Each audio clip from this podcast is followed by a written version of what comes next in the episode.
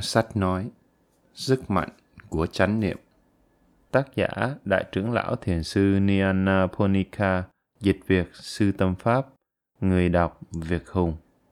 Nguyên tác, The Power of Mindfulness. Lời giới thiệu. Chánh niệm tự thân nó có thực sự là một sức mạnh như tên của cuốn sách này hay không? Nhìn từ góc độ của cuộc sống đời thường thì hình như không phải là như vậy. Ở góc nhìn ấy, chánh niệm hay sự chú ý chỉ đóng một vai trò rất khiêm tốn giữa biết bao những phẩm chất tâm dường như quan trọng hơn để đạt được những mong ước đa dạng của con người. Ở đó chánh niệm chỉ có nghĩa là quan sát bước đi của mình để không bị va vấp hay đánh mất cơ hội khi theo đuổi những mục tiêu trong cuộc sống. Chỉ trong trường hợp phải thực hiện một số kỹ năng hay nhiệm vụ nhất định nào đó thì đôi khi con người ta mới chủ động tập luyện chánh niệm đôi chút. Nhưng ngay cả khi đó, chánh niệm cũng chỉ được coi là vai trò thứ yếu. Phạm vi và năng lực rộng lớn của chánh niệm vẫn chưa được con người biết đến và công nhận. Ngay cả khi tìm về với giáo lý của Đức Phật, nhìn qua một lượt những sự sắp xếp và phân loại, danh sách các tâm sở mà chánh niệm có mặt trong đó thì người ta vẫn có xu hướng cho rằng phẩm chất tâm này cũng chỉ là một trong số rất nhiều phẩm chất tâm khác mà thôi. Và một lần nữa, người ta lại có ấn tượng rằng nó chỉ đóng một vai phụ và dễ dàng bị các phẩm chất tâm khác vượt trội. Thực tế, nếu có thể nhân cách hóa, thì chánh niệm là một nhân vật rất khiêm tốn. So sánh với nó thì các tâm sở, phẩm chất như tính, đức tin, tấn, tinh tấn, định, định tâm, hay tuệ chắc chắn là những nhân vật nổi bật hơn, gây tác động mạnh và ngay lập tức đối với người khác và tới các tình huống. Sự chinh phục của chúng đôi khi rất nhanh chóng và mạnh mẽ, mặc dù thường bấp bênh. Chánh niệm ngược lại thường kín đáo và ít phô trương. Những công dụng của chánh niệm tỏa sáng vào bên trong và trong cuộc sống thường ngày.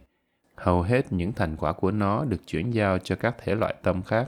Chúng thường nhận hết phần danh dự chúng ta phải hiểu rõ chánh niệm và luyện tập thành thục trước khi có thể nhận ra được giá trị và những ảnh hưởng xuyên thấu thầm lặng của nó. Chánh niệm tiến triển một cách chậm chạp và có chú ý, và nhiệm vụ hàng ngày của nó được thực hiện một cách đều đặn, thầm lặng. Tuy nhiên, nơi nào chánh niệm đã đặt chân đến, nó không dễ bị mất chỗ đứng và sẽ thực sự làm chủ lĩnh vực đang phụ trách. Những năng lực tâm linh như vậy cũng như những con người có thể loại cá tính tương tự lại thường hay bị bỏ qua hoặc đánh giá thấp. Chánh niệm cần đến một thiên tài như Đức Phật để phát hiện ra được tài năng bị giấu kín ẩn dưới vẻ bề ngoài khiêm tốn và phát triển sức mạnh vĩ đại vốn có của hạt giống tiềm năng ấy. Thực ra, dấu hiệu của một thiên tài thực sự lại chính là khả năng nhận ra và khai thác được sức mạnh của những cái tưởng chừng như là nhỏ bé ấy. Ở đây, thực sự đúng là cái bé nhỏ đã trở thành vĩ đại. Các giá trị đã được đánh giá lại, tiêu chuẩn để phân định giữa sự vĩ đại và cái nhỏ bé đã thay đổi.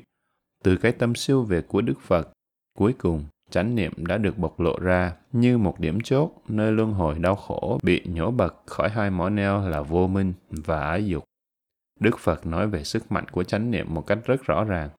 Chánh niệm ta tuyên bố lợi ích ở tất cả mọi người tất cả các pháp được làm chủ thường thuộc nhờ chánh niệm.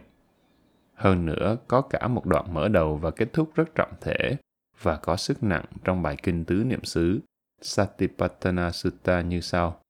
Này các tỷ khưu, đây là con đường duy nhất để thanh tịnh chúng sanh, vượt khỏi sầu, ưu, đoạn diệt đau khổ, đạt đến chánh đạo, chứng ngộ niết bàn. Đó là tứ niệm xứ. Trong cuộc sống thường ngày, nếu chánh niệm hay sự chú ý một cách có chủ đích, có ý thức, được hướng tới một đối tượng nào đó, hiếm khi nó được duy trì đủ lâu để quan sát một cách cẩn thận và thực tế. Thông thường, theo ngay sau đó là các phản ứng mang tính cảm xúc, suy nghĩ phân tích, những dòng hồi tưởng hoặc là hành động có chủ ý, ngay cả trong một cuộc sống tu tập với cách suy nghĩ thuận pháp, chánh niệm, sati, hầu hết được gắn với sự tỉnh giác, sampajanya, về tính thích hợp và mục đích của hành động cùng với những sự cân nhắc khác do đó nó vẫn không được nhìn nhận như một phẩm chất tâm độc lập song để tiếp cận được sức mạnh thực sự và tiềm năng của chánh niệm thì cần phải hiểu và chú ý phát triển một thể loại cơ bản và nguyên chất nhất của nó, cái mà chúng ta sẽ gọi là sự ghi nhận thuần túy. Bằng sự ghi nhận thuần túy, chúng ta hiểu được ý thức, sự hay biết một cách trong sáng và toàn tâm toàn ý về những gì đang thực sự diễn ra đối với chúng ta và ở trong chúng ta trong từng khoảnh khắc nhận thức tiếp nối nhau. Nó được coi là thuần túy bởi vì nó xử lý những sự kiện nhận thức thuần túy mà không phản ứng lại bằng những suy nghĩ bình luận, lời nói hay hành động. Thông thường, trạng thái tâm ghi nhận thuần túy đó như chúng ta gọi chỉ là một giai đoạn rất ngắn ngủi của tiến trình tâm mà chúng ta hiếm khi ý thức được. Nhưng trong quá trình phát triển chánh niệm một cách có bài bản và theo phương pháp nhằm khai mở những năng lực tiềm ẩn của nó, ghi nhận thuần túy được duy trì kéo dài trong suốt thời gian mà định lực của thiền sinh cho phép. Khi đó, ghi nhận thuần túy trở thành chìa khóa cho pháp hành thiền tứ niệm xứ, mở rộng cánh cửa đi vào làm chủ nội tâm và giác ngộ, giải thoát tối hậu. Ghi nhận thuần túy được phát triển theo hai cách. Một, theo một phương pháp hành thiền có bài bản với một số đề mục lựa chọn. 2. áp dụng ghi nhận thuần túy trong khả năng thực tế cho phép trong các công việc hàng ngày của cuộc sống cùng với một thái độ chánh niệm và tỉnh giác trong mọi lúc. Phương pháp thực hành chi tiết đã được đề cập ở nhiều chỗ khác và không cần thiết nhắc lại ở đây. Mục đích chính của cuốn sách này là để diễn giải và trình bày tính hiệu quả của phương pháp, nghĩa là diễn giải sức mạnh thực sự của chánh niệm, nhất là ở thời đại hiện nay, với sự mê tín và sùng bái những hoạt động của thế giới bên ngoài đang diễn ra không ngừng nghỉ, sẽ có những người đặt câu hỏi rằng làm sao một thái độ thụ động như ghi nhận thuần túy lại có thể đem đến những kết quả vĩ đại như vậy được? Để trả lời bạn hãy gợi ý người hỏi không nên dựa vào những lời nói của người khác mà hãy dùng chính kinh nghiệm thực hành thực tế của mình để thể nghiệm lời khẳng định ấy của đức phật song đối với những người chưa đủ hiểu biết về phật pháp, để chấp nhận nó như là một phương pháp đáng tin cậy sẽ do dự khi bắt tay thực hành mà chưa có một lý do thuyết phục đây là một phương pháp mà bởi vì quá đơn giản nên có vẻ như hơi lạ lùng đối với họ. Và sau đây sẽ là một số lý do đáng thuyết phục để cho độc giả suy xét. Nó cũng được coi như là một lời giới thiệu cho tinh thần chung của thiền tứ niệm xứ và là biển chỉ đường để tiếp cận đến những phương diện rộng lớn và ý nghĩa của nó. Hơn nữa, hy vọng rằng đối với những người đã thực hành theo phương pháp sẽ nhận ra từ những phần diễn giảng này một số điểm trong sự thực hành của chính mình và do vậy sẽ có thêm sự khích lệ để phát triển chúng một cách có chú ý. Bốn nguồn sức mạnh của ghi nhận thuần túy Bây giờ chúng ta sẽ xem xét bốn khía cạnh của pháp hành ghi nhận thuần túy, vốn là những cội nguồn sức mạnh chính của chánh niệm. Chúng không những chỉ là những nguồn động lực mà còn là những điểm chính yếu để phát huy hiệu quả của phương pháp phát triển tâm linh. Bốn điểm chính yếu đó là một Chức năng dọn dẹp ngăn nắp và định danh được thực hiện bởi pháp hành ghi nhận thuần túy. 2. Quy trình làm việc không cưỡng ép, không ý vào sức mạnh. 3. Khả năng dừng chặn và làm chậm nhịp độ. 4. Hiểu biết trực tiếp mang lại từ thực hành ghi nhận thuần túy. 1. Chức năng dọn dẹp ngăn nắp và định danh dọn dẹp ngăn nắp ngôi nhà tâm. Một người có nội tâm chưa được làm chủ và không cân bằng do chưa từng thực hành thiền, khi nhìn vào các suy nghĩ và hoạt động thường ngày của chính mình sẽ thấy trong đó là cả một cảnh tượng hỗn loạn. Anh ta thấy, ngoại trừ một số dòng suy nghĩ và hoạt động có chủ đích, còn ở tất cả mọi nơi là sự đan xen, mắc mớ hàng đống những dòng suy tưởng, nhận thức, cảm xúc và những cử động thường xuyên, liên tục của cơ thể một tình trạng lộn xộn, rối rắm đến mức không thể chịu được nổi. Nhưng đó chính là tình trạng mà chúng ta coi là điều bình thường trong phần lớn thời gian thức và hoạt động tinh thần hàng ngày của mình. Bây giờ chúng ta hãy thử khảo sát xem bức tranh lộn xộn đó trông như thế nào. Đầu tiên, chúng ta sẽ gặp phải một số lượng lớn các loại cảm nhận giác quan thông thường như là hình ảnh, âm thanh đang liên tục trôi qua. Hầu hết chúng đều rời rạc và mờ nhạt thậm chí một số còn dựa trên những đánh giá hoặc cảm nhận sai lầm. Mang theo những khiếm khuyết cố hữu đó, chúng thường là cơ sở không được kiểm chứng để cho ra những đánh giá hoặc quyết định ở tầm mức tâm cao hơn. Đúng, tất cả những cảm nhận giác quan thông thường này không cần và cũng không thể là đề mục để thiền sinh chú tâm. Một hòn đá nằm lăn lóc bên đường sẽ chỉ khiến chúng ta phải chú ý khi nó cản trở đường đi hay thu hút sự chú ý của bạn vì một lý do nào đó. Tuy nhiên, nếu chúng ta thường xuyên quá lơ là đối với những cảm nhận giác quan này, thì có lúc sẽ vấp phải đá trên đường hay bỏ qua nhiều viên đá quý khác. Bên cạnh những cảm nhận giác quan thông thường đó, còn có những cảm nhận, suy nghĩ, cảm xúc và tác ý rõ ràng và có ý nghĩa, vốn liên kết chặt chẽ với cuộc sống có chủ ý của chúng ta. Ở đây cũng thế, chúng ta thấy đa phần chúng ở trong trạng thái hoàn toàn rối bời. Hàng trăm suy nghĩ chợt thoáng qua trong tâm, và ở mọi nơi là những đầu mẫu của các dòng suy nghĩ đứt đoạn, những trạng thái tình cảm bị đè nén và những cảm xúc thoáng qua. Rất nhiều trong số chúng đều chết yểu bởi vì bản chất mờ nhạt, mong manh bẩm sinh của chúng do sức tập trung cảm của chúng ta hoặc sự lấn át của các cảm nhận giác quan mạnh hơn, nên chúng không tồn tại và phát triển lên được. Nếu quan sát tâm mình, chúng ta sẽ thấy các suy nghĩ đổi hướng dễ dàng như thế nào các hành xử của chúng ta cứ như mấy đứa con nít cãi nhau, liên tục ngắt lời nhau, không chịu lắng nghe đứa khác nói. Nhiều dòng suy nghĩ lại vẫn chỉ ở giai đoạn sơ khai hoặc bị bỏ qua, không được thể hiện thành ý chí hay hành động. Bởi vì không đủ can đảm để chấp nhận những hậu quả thực tế về đạo đức hay tri thức của nó. Tiếp tục xem xét kỹ hơn những cảm nhận, suy nghĩ hay đánh giá thông thường của mình, chúng ta sẽ phải chấp nhận một điều rằng phần nhiều trong số đó là không đáng tin cậy. Chúng chỉ là những sản phẩm của thói quen, bị chi phối bởi các loại định kiến, tri thức hay cảm xúc, bởi lựa chọn yêu, ghét của chính mình, bởi sự quan sát sai lầm hay hời hợt, bởi tính lười biếng hay ích kỷ. Một cái nhìn vào những góc kính bị bỏ quên từ lâu trong tâm như vậy sẽ mang đến một cú sốc tốt đối với người quan sát. Nó thuyết phục anh ta rằng Yêu cầu cấp thiết bây giờ là phải rèn luyện tâm mình một cách bài bản, đào sâu xuống bên dưới lớp mỏng bề mặt của tâm, tới những vùng tâm thức mờ ảo rộng lớn mà chúng ta vừa ghé thăm đó. Người quan sát khi đó sẽ nhận ra rằng vùng tâm thức nhỏ lộ ra trước luồng sáng của ý chí và suy nghĩ có chủ đích, không phải là thước đo đáng tin cậy, sức mạnh nội tâm và sự sáng suốt tổng thể của tâm thức. Anh ta cũng thấy rằng không thể đánh giá chất lượng tâm của cá nhân chỉ dựa vào một vài kết quả hoạt động tâm thức tốt nhất đạt được trong một giai đoạn ngắn ngủi và gián đoạn nào đó Nhân tố quyết định để xác định chất lượng tâm là sự hiểu biết bản thân và tự kiểm soát chính mình như thế nào. Sự ý thức, chánh niệm trong tâm và bộ phận các hoạt động không kiểm soát, vô thức hàng ngày đang có xu hướng tăng lên hay giảm đi.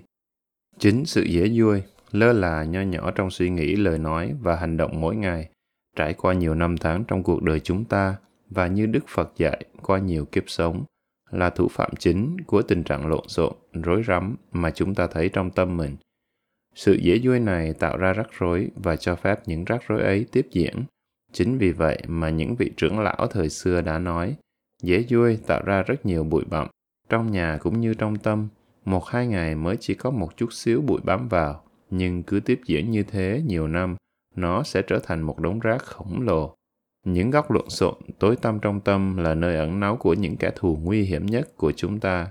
Từ nơi đó, chúng tấn công mà chúng ta không hề hay biết và đánh bại chúng ta quá thường xuyên. Cái thế giới chạng vạn đó chứa đựng những khao khát không được thỏa mãn, những nỗi uất ức bị kìm nén, sự dao động, chập chờn, những ý nghĩ chợt thoáng qua và rất nhiều hình ảnh mờ ảo tạo nên một cái nền mà từ đó những cảm xúc bộc phát tham dục sân hận tức tối tìm kiếm được sức hỗ trợ mạnh mẽ bên cạnh đó, sự mơ tối của vùng chạm vàng ấy là mảnh đất nuôi dưỡng và cũng chính là loại phiền não gốc. Akusala mula thứ ba mạnh nhất si các cố gắng đoạn trừ các loại phiền não gốc, tham, sân, si, sẽ thất bại. Chừng nào những phiền não này vẫn tìm được chỗ trú ngụ và hỗ trợ ở những vùng mờ tối không được kiểm soát của tâm, chừng nào những sợi suy nghĩ và cảm xúc nửa vời vốn khích chặt và phức tạp vẫn đang dệt nên tấm phong nền của tâm, mà trong đó hiếm hoi mới đang xen vài sợi suy nghĩ sáng suốt và cao thượng. Nhưng chúng ta phải xử lý cái khối cồng kềnh và lộn xộn ấy như thế nào đây? Thường thì chúng ta chỉ cố gắng lờ nó đi và dựa dẫm vào các xung lực đối trị của lớp tâm bề mặt, nhưng phương thuốc an toàn duy nhất là đối diện với nó bằng chánh niệm. Không có gì khó khăn cả. Chỉ cần huân tập thói quen hướng sự chú ý, ghi nhận thuần túy tới những suy nghĩ thô sơ đó càng thường xuyên càng tốt. Nguyên lý hoạt động ở đây dựa trên một sự thật đơn giản là hai suy nghĩ không thể tồn tại trong cùng một lúc. Khi ánh sáng chánh niệm có mặt, sẽ không có chỗ cho khoảng tối của vô thức. Khi chánh niệm liên tục đã có chân đứng vững chắc, thì việc phải đối phó như thế nào với các suy nghĩ, cảm xúc và trạng thái tâm thô sơ ấy sẽ chỉ còn là vấn đề thứ yếu. Chúng ta có thể chỉ cần gạt bỏ chúng và thay thế bằng những suy nghĩ có chủ đích khác, hay cho phép hoặc thậm chí buộc chúng phải nói ra hết những gì chúng muốn nói. Ở trường hợp thứ hai, thường là chúng sẽ bộc lộ sự nghèo nàn và yếu ớt thực sự khi đó sẽ không khó khăn để buông bỏ một khi chúng đã bị buộc phải lộ diện. Quy trình ghi nhận thuần túy này rất đơn giản và hiệu quả. Cái khó chỉ là sự kiên trì áp dụng nó một cách liên tục mà thôi. Quan sát một sự việc phức tạp có nghĩa là xác định những thành phần cấu tạo nên nó, loại trừ dần từng sợi dây nhỏ đã dệt nên cả bó dây rối rắm ấy. Nếu áp dụng điều này vào trong dòng đời phức tạp của tâm mình và cuộc sống thực tế, thì một cách tự động ảnh hưởng điều tiết mạnh mẽ của nó sẽ được nhận thấy rất rõ như thể ngượng ngùng trước một cặp mắt quan sát trầm tĩnh. Các dòng suy nghĩ sẽ bớt vô tổ chức và bớt thay đổi bất thường hơn chúng sẽ không dễ bị chuyển hướng nữa và sẽ ngày càng giống như một dòng sông được điều tiết nước và hướng dòng cẩn thận. Trong mấy chục năm cuộc đời và xuyên suốt vô số kiếp quá khứ trôi lăn trong luân hồi, trong mỗi con người chúng ta đã xây dựng nên cả một hệ thống đan xen chặt chẽ của định kiến tri thức và định kiến cảm xúc, những thói quen của thân và tâm mà không bao giờ bị tra vấn xem chúng có nằm đúng vị trí hay không, có lợi ích gì trong cuộc sống hay không ở đây sự thực hành ghi nhận thuần túy lại làm tơi mảnh đất chai cứng của những lớp định kiến thói quen xưa cũ ấy trong tâm con người chúng bị đất ruộng để gieo những hạt giống rèn luyện tâm ghi nhận thuần túy, xác định và truy theo từng sợi trong cả bó dây dịch khích của các thói quen trong ta. Nó cẩn thận loại ra những sự biện hộ cho cảm xúc và những động cơ giả của các định kiến. Không hề sợ hãi, nó dám tra vấn những thói quen cũ vốn đã trở nên vô nghĩa. Nó phơi bày gốc rễ của chúng ta và do vậy giúp loại bỏ tất cả những điều nguy hại.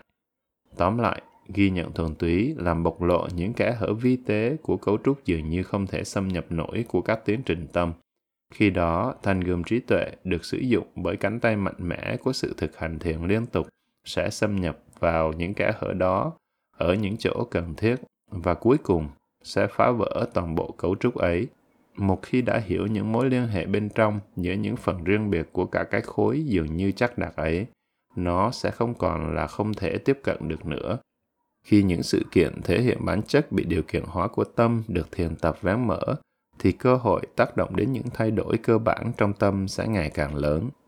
Theo cách đó, không những chỉ các thói quen của tâm vốn không bao giờ bị tra xét, những vùng mờ tối của nó và những tiến trình tâm thường nhật mà cả những sự việc dường như chắc chắn không thể tranh cãi của thế giới vật chất, tất cả những thứ đó sẽ bị tra xét lại và giảm hẳn việc tự khẳng định nhiều người đã bị sự tự khẳng định của các sự kiện thực tự phong ấy gây ấn tượng và bắt nạt đến nỗi do dự khi thực hành bất cứ phương pháp tu tập nào, nghi ngờ rằng đó có phải là việc đáng làm hay không.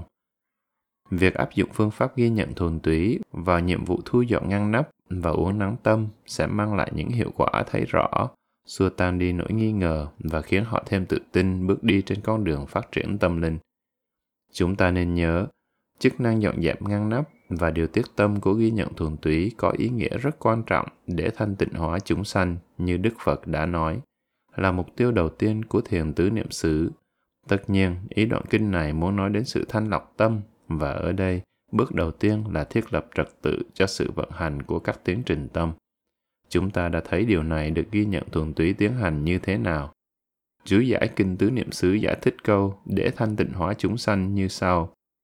Có lời dạy rằng, các lậu hoặc làm ô nhiễm chúng sanh, minh trí thanh tịnh hóa chúng sanh. Minh trí đó đến qua con đường chánh niệm. Đặt tên Phần trên chúng ta đã nói rằng ghi nhận thuần túy, dọn dẹp ngăn nắp hay điều tiết tâm bằng cách phân loại ra và xác định những sợi dệt rối rắm của tiến trình tâm. Chức năng xác định đó giống như bất kỳ một hoạt động tâm thức nào khác, được kết nối với sự hình thành ngôn từ, Nói cách khác, xác định được tiến hành bằng cách gọi tên rõ ràng những tiến trình tâm tương ứng. Con người thời tiền sử thường tin rằng ngôn từ có một sức mạnh huyền bí. Những gì có thể gọi tên sẽ mất đi quyền lực huyền bí đối với con người. Nỗi khiếp sợ trước cái mà người ta không biết. Biết tên của một động lực, một chúng sanh hay một vật thể đối với người tiền sử là tương đương với việc làm chủ nó. Niềm tin nguyên thủy về sức mạnh huyền bí của tên gọi đó cũng xuất hiện trong nhiều huyền thoại và chuyện cổ tích. Trong đó, sức mạnh của con quái vật bị bẻ gãy chỉ bằng cách can đảm đối diện với nó và gọi tên nó ra. Trong huyền thuật tên gọi của người tiền sử có một phần sự thật, và trong phương pháp ghi nhận thuần túy, chúng ta thấy sức mạnh của việc gọi tên ấy được khẳng định. Những con quái vật bóng tối ở trong tâm, các xung động cảm xúc và những suy nghĩ mơ hồ không thể chịu nổi câu hỏi đơn giản song rõ ràng về cái tên của chúng, còn nói chi đến hiểu biết về cái tên ấy nữa. Vì vậy, chỉ riêng điều đó thôi cũng thường là đủ để tước bớt sức mạnh của chúng rồi. Cái nhìn quan sát bình thản của chánh niệm phát hiện những con quái vật từ chỗ trốn của chúng, thực hành việc gọi tên cũng sẽ đưa chúng ra ngoài ánh sáng của hữu thức. Ở đó, chúng sẽ thấy xấu hổ và buộc phải tự thanh minh cho mình. Mặc dù trong giai đoạn ghi nhận thuần túy, chúng còn chưa bị tra hỏi kỹ lưỡng, mà mới chỉ bị điểm mặt và xác định danh tính mà thôi. Nếu bị buộc phải lộ mặt từ khi còn mới phôi thai, chúng sẽ không thể chịu nổi sự soi xét và sẽ teo nhỏ đi. Như vậy, chiến thắng đầu tiên đã đạt được ngay ở giai đoạn thực hành đầu tiên. Sự xuất hiện của các suy nghĩ xấu xa, hạ liệt, không mong muốn ở trong tâm, ngay cả thoáng qua và chỉ lưu hành nửa vời, cũng có tác động không mấy dễ chịu đến lòng tự trọng của chúng ta. Vì vậy, những suy nghĩ như thế thường bị chúng ta gạt sang một bên, không để tâm đến hoặc không phản đối. Thông thường, chúng cũng ngụy trang bằng một nhãn hiệu đáng kính và dễ chịu hơn để che giấu bản chất thật. Những suy nghĩ bị gạt bỏ theo một trong hai cách như trên sẽ tích lũy thêm sức mạnh cho các xu hướng tâm hạ liệt trong tiềm thức. Hơn nữa, quy trình này sẽ làm suy yếu ý chí kháng cự sự nổi lên và thống trị của phiền não và cũng có thêm xu hướng trốn tránh vấn đề. Xong, bằng cách đơn giản thực hành phương pháp ghi nhận hoặc gọi tên một cách rõ ràng và trung thực, bất cứ suy nghĩ không mong muốn nào trong tâm, hai chức năng gây hại là làm ngơ và ngụy trang sẽ bị loại bỏ do đó có thể tránh được những hậu quả có hại đối với cấu trúc tiềm thức và sự chạch hướng nỗ lực của tâm. Khi những suy nghĩ xấu xa, hạ liệt hay những khuyết điểm cá nhân được gọi đúng tên ra, tâm chúng ta sẽ tăng trưởng sức kháng cự và thậm chí là sự ghê tởm đối với chúng. Trải qua thời gian, chúng ta sẽ kiểm soát và cuối cùng là loại bỏ được chúng. Ngay cả khi không hoàn toàn kiểm soát được các xu hướng tâm hạ liệt thì cũng để lại tác động do sự kháng cự lặp đi lặp lại do đó làm suy yếu chúng mỗi khi chúng xuất hiện trở lại. Có thể nói rằng những suy nghĩ bất thiện sẽ không còn là thủ lĩnh mặc sức tung hoành trên sân chơi nữa. Sự thiếu tự tin của chúng sẽ giúp chúng ta dễ đối phó với chúng hơn. Ở đây, chính sức mạnh của tàm, quý, xấu hổ và ghê sợ những điều bất thiện sẽ tập hợp lại như một đồng minh, được tăng cường sức mạnh nhờ những kỹ thuật tâm lý đơn giản nhưng rất tinh tế này. Phương pháp gọi tên và ghi nhận tất nhiên cũng được áp dụng đối với những suy nghĩ và động lực cao thượng, khích lệ và tăng cường sức mạnh cho chúng. Không có sự chú ý một cách có chủ đích, những xu hướng tâm cao thượng này thường trôi qua một cách mờ nhạt, không ai để ý đến và rồi sẽ cằn cỗi, khô héo. Nhưng khi chánh niệm, tỉnh giác được áp dụng, nó sẽ kích thích sự tăng trưởng của các tâm cao thượng ấy. Một trong những đặc tính hữu ích nhất của chánh niệm đặc biệt là ghi nhận thuần túy là giúp chúng ta tận dụng được tất cả mọi sự kiện xảy ra bên ngoài và ở bên trong nội tâm để trưởng thành. Ngay cả cái không tốt cũng có thể trở thành sự khởi đầu cho cái tốt khi bằng việc gọi tên và ghi nhận nó trở thành đối tượng để quan sát một cách tách biệt. Nhiều lần trong kinh tứ niệm xứ, chức năng gọi tên hay ghi nhận thuần túy đã được nêu lên một cách trực tiếp, không ít hơn bốn lần như vậy trong cả bài kinh. Một khi cảm nhận một cảm thọ lạc, vị ấy biết tôi đang cảm nhận một cảm thọ lạc. 2. Khi tâm có dục, vị ấy biết tâm đang có dục. 3. Khi truyền cái tham dục đang có mặt trong tâm, vị ấy biết truyền cái tham dục đang có mặt trong tôi. 4. Khi niệm giác chi có mặt, vị ấy biết niệm giác chi đang có mặt trong tôi. Để kết luận, Ở phần này chúng ta đã làm rõ công tác thu dọn ngăn nắp tâm và gọi tên các tiến trình tâm là sự chuẩn bị không thể thiếu để hiểu bản chất thật của chúng một cách hoàn toàn. Đó chính là nhiệm vụ của tuệ quán Vipassana. Những chức năng này được thực hiện bởi ghi nhận thuần túy sẽ giúp loại bỏ một ảo tưởng rằng các tiến trình tâm là một thể thống nhất. Chúng giúp chúng ta nhận biết được các đặc tướng và sự sanh diệt tức thời của chúng. 2. Quy trình tu tập không cưỡng áp những chướng ngại đối với thiền tập Cả thế giới xung quanh và thế giới trong tâm chúng ta đều chứa đầy những xung lực chống đối và thù địch, gây ra đau khổ và phiền não cho chúng ta. Từ những kinh nghiệm đau đớn của chính bản thân mình, chúng ta biết rằng mình không đủ mạnh mẽ để đối diện và chinh phục tất cả những xung lực thù địch trong một trận chiến công khai. Ở thế giới bên ngoài, chúng ta chẳng bao giờ có được mọi thứ ý như mình mong muốn, trong khi ở thế giới bên trong, các tình cảm, xung động cảm xúc và những ý thích bất chợt thường đẩy qua một bên những yêu cầu của phận sự, trách nhiệm, lý lẽ và những khát vọng cao hơn của chúng ta. Chúng ta còn hiểu ra được thêm một điều nữa rằng, một trường hợp khó khăn sẽ chỉ càng xấu đi thêm khi sử dụng sức mạnh quá mức để chống đối lại nó. Những khao khát về tình cảm sẽ gia tăng thêm cường độ nếu chúng ta chỉ cố gắng dập tắt nó bằng sức mạnh, ý chí những cuộc xung đột và cãi vã sẽ chỉ ngày càng dữ dội và kéo dài nếu cứ đổ thêm dầu vào lửa với những lời bắt bẻ, ăn miếng trả miếng hay những cố gắng vô ích để phá hoại vị thế của người kia. Một sự xáo động xảy đến trong khi làm việc, nghỉ ngơi hay hành thiền sẽ được cảm nhận mạnh hơn và có tác động lâu dài nếu chúng ta phản ứng lại nó bằng sự tức giận, bất mãn hay cố gắng đè bẹp nó như vậy, lặp đi lặp lại nhiều lần trong cuộc sống, chúng ta sẽ gặp những hoàn cảnh mà ở đó mình không thể sử dụng sức mạnh để giải quyết. Xong, có cách làm chủ những thăng trầm của cuộc sống và những xung đột nội tâm mà không cần phải sử dụng đến sức mạnh. Những cách thức không dùng sức mạnh thường sẽ thành công khi các cố gắng cưỡng ép, cả bên trong lẫn bên ngoài thường thất bại. Phương pháp không cưỡng ép để làm chủ cuộc sống và tâm mình, đó chính là thiền tứ niệm xứ, còn gọi là thiền Vipassana hay thiền minh sát. Bằng cách thực hành phương pháp ghi nhận thuần túy, pháp hành cơ bản để phát triển chánh niệm, tất cả sức mạnh của cách tiếp cận không cưỡng áp sẽ dần dần hé mở, cùng với những kết quả đầy lợi ích, những tác động rộng lớn và không ngờ. Ở đây, chúng ta chủ yếu bàn đến lợi ích của thiền tứ niệm xứ trong việc làm chủ tâm và sự tiến bộ trong thiền nhờ quy trình thực hành không cưỡng áp song đôi lúc chúng ta cũng sẽ điểm qua những hệ quả của nó trong cuộc sống hàng ngày. Đối với những bạn đọc biết suy nghĩ thì không khó đưa vào áp dụng cụ thể để giải quyết những vấn đề của chính mình. Những xung lực đối nghịch xuất hiện và gây chướng ngại trong thiền thường có ba loại. Một, những tác động của bên ngoài như tiếng động. Hai, các loại phiền não, kilasa, như tham dục, sân, bất an trạo cử, bất mãn hoặc giả dưỡi buồn ngủ, vân vân có thể đến trong quá trình hành thiền. 3. Nhiều loại suy nghĩ lung tung, ngẫu nhiên hay buông lung theo dòng tưởng tượng. Những chướng ngại này là những viên đá cản đường rất lớn đối với những thiền sinh mới còn chưa có đủ khéo léo để xử lý chúng. Chỉ chú ý đến những chướng ngại này khi chúng đã thực sự khởi lên trong lúc ngồi thiền thì không đủ.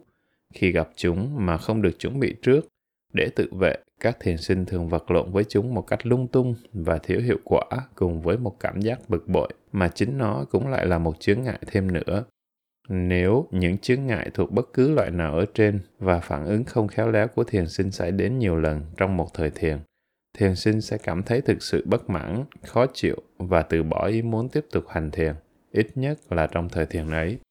Thực ra, ngay cả đối với những thiền sinh đã được đọc sách hoặc được thiền sư dạy tất cả chi tiết về đề mục thiền, vẫn thường thiếu sự chỉ dẫn về cách phải đối phó với những chướng ngại có thể gặp trong thiền như thế nào cho khéo.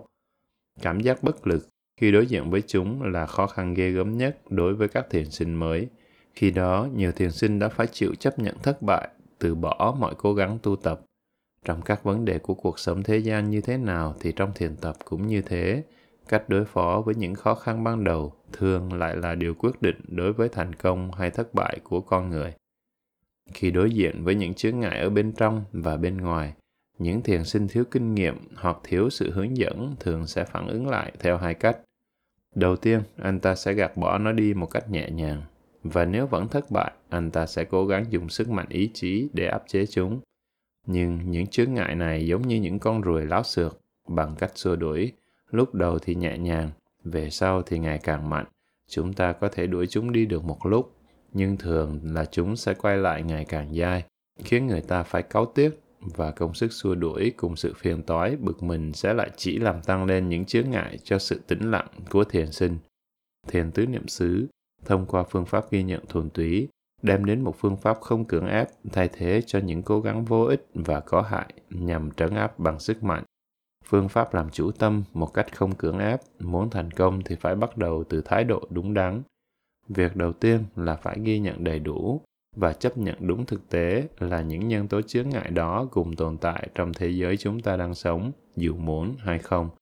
Sự bác bỏ của chúng ta không thể làm thay đổi được thực tế đó. Một số chúng ta phải gọi tên ra, một số khác là các phiền não chúng ta phải học cách xử lý một cách hiệu quả cho đến khi hoàn toàn chinh phục được chúng.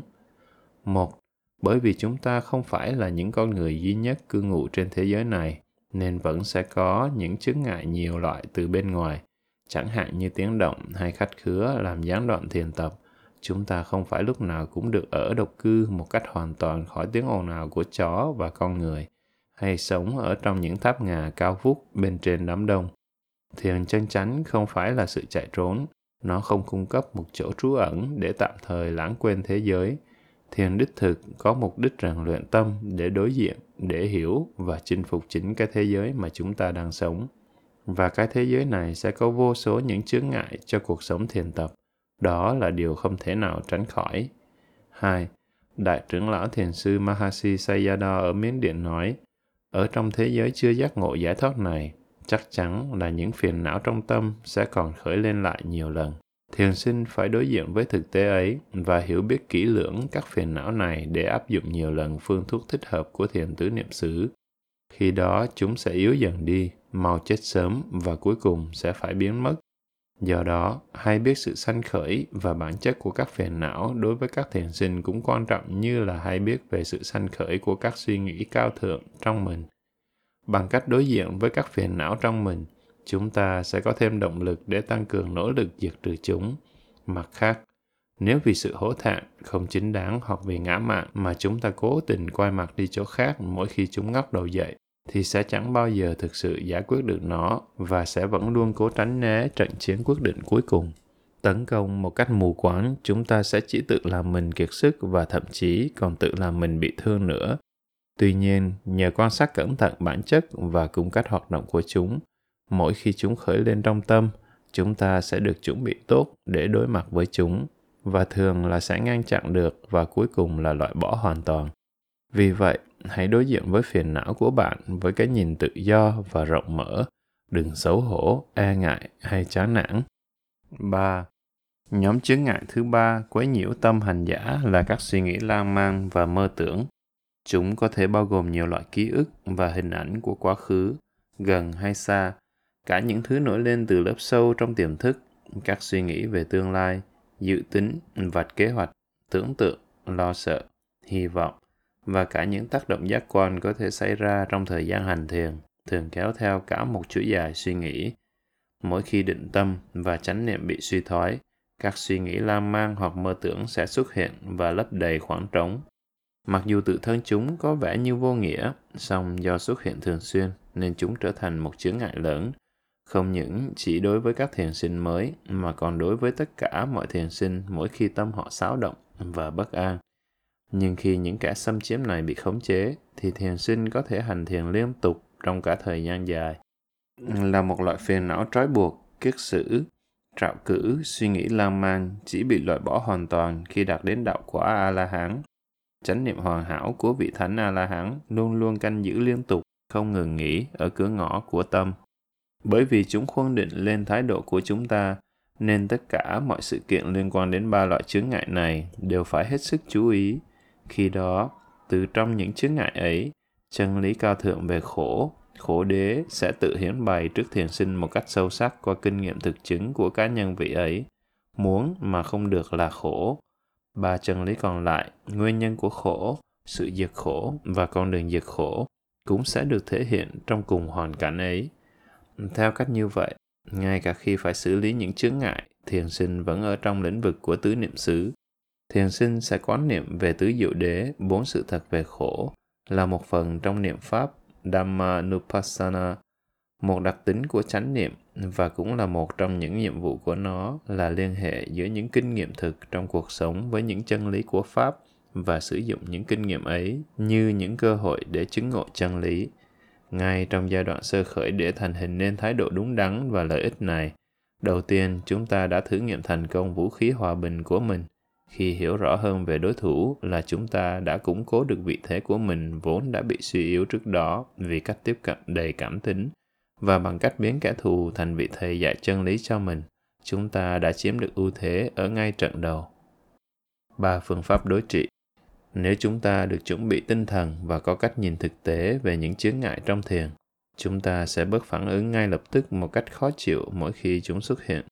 Về mặt cảm tính, chúng ta sẽ ở vị thế có lợi hơn để đối diện với chúng bằng những vũ khí phi bạo lực sẽ nói đến dưới đây. Có ba cách để đối trị những chướng ngại nảy sinh trong thiền. Ba cách này nên được áp dụng lần lượt. Khi áp dụng cách này không loại bỏ được chướng ngại thì áp dụng cách tiếp theo cả ba đều sử dụng ghi nhận thuần túy chỉ khác nhau ở mức độ và khoảng thời gian chú tâm đến chướng ngại đó nguyên tắc chủ đạo ở đây là không chú trọng đến chướng ngại quá mức độ mà tình huống đòi hỏi. Một, Đầu tiên, thiền sinh nên ghi nhận chướng ngại một cách rõ ràng nhưng nhẹ nhàng, nghĩa là không quá chú trọng đến nó và không chú ý đến các chi tiết.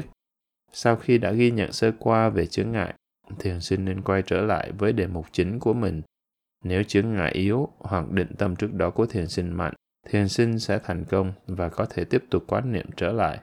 Ở giai đoạn này, bằng cách cẩn thận không bị lôi kéo vào những cuộc đối thoại hay cãi vã với kẻ xâm nhập chúng ta sẽ không cho nó lý do để ở lại lâu và trong nhiều trường hợp những chướng ngại ấy sẽ sớm bỏ đi như một vị khách không được chủ nhà tiếp đón niềm nở việc tống khứ một cách ngắn gọn như vậy sẽ giúp chúng ta quay trở lại đề mục chính mà không bị tổn hại nhiều đến sự ổn định của nội tâm phương pháp không sử dụng sức mạnh ở đây là áp dụng ghi nhận thuần túy đối với chướng ngại nhưng chỉ với sự đáp ứng tối thiểu và với tâm hướng về rút lui.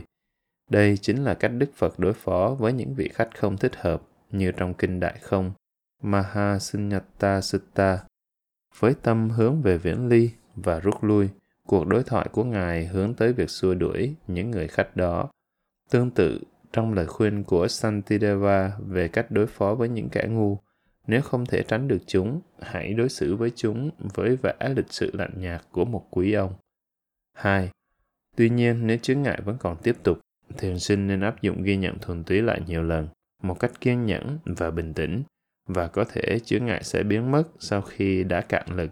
Ở đây, thái độ đối diện với chướng ngại là sự lặp lại câu nói không, kiên quyết từ chối không để bị kéo lệch khỏi con đường của mình.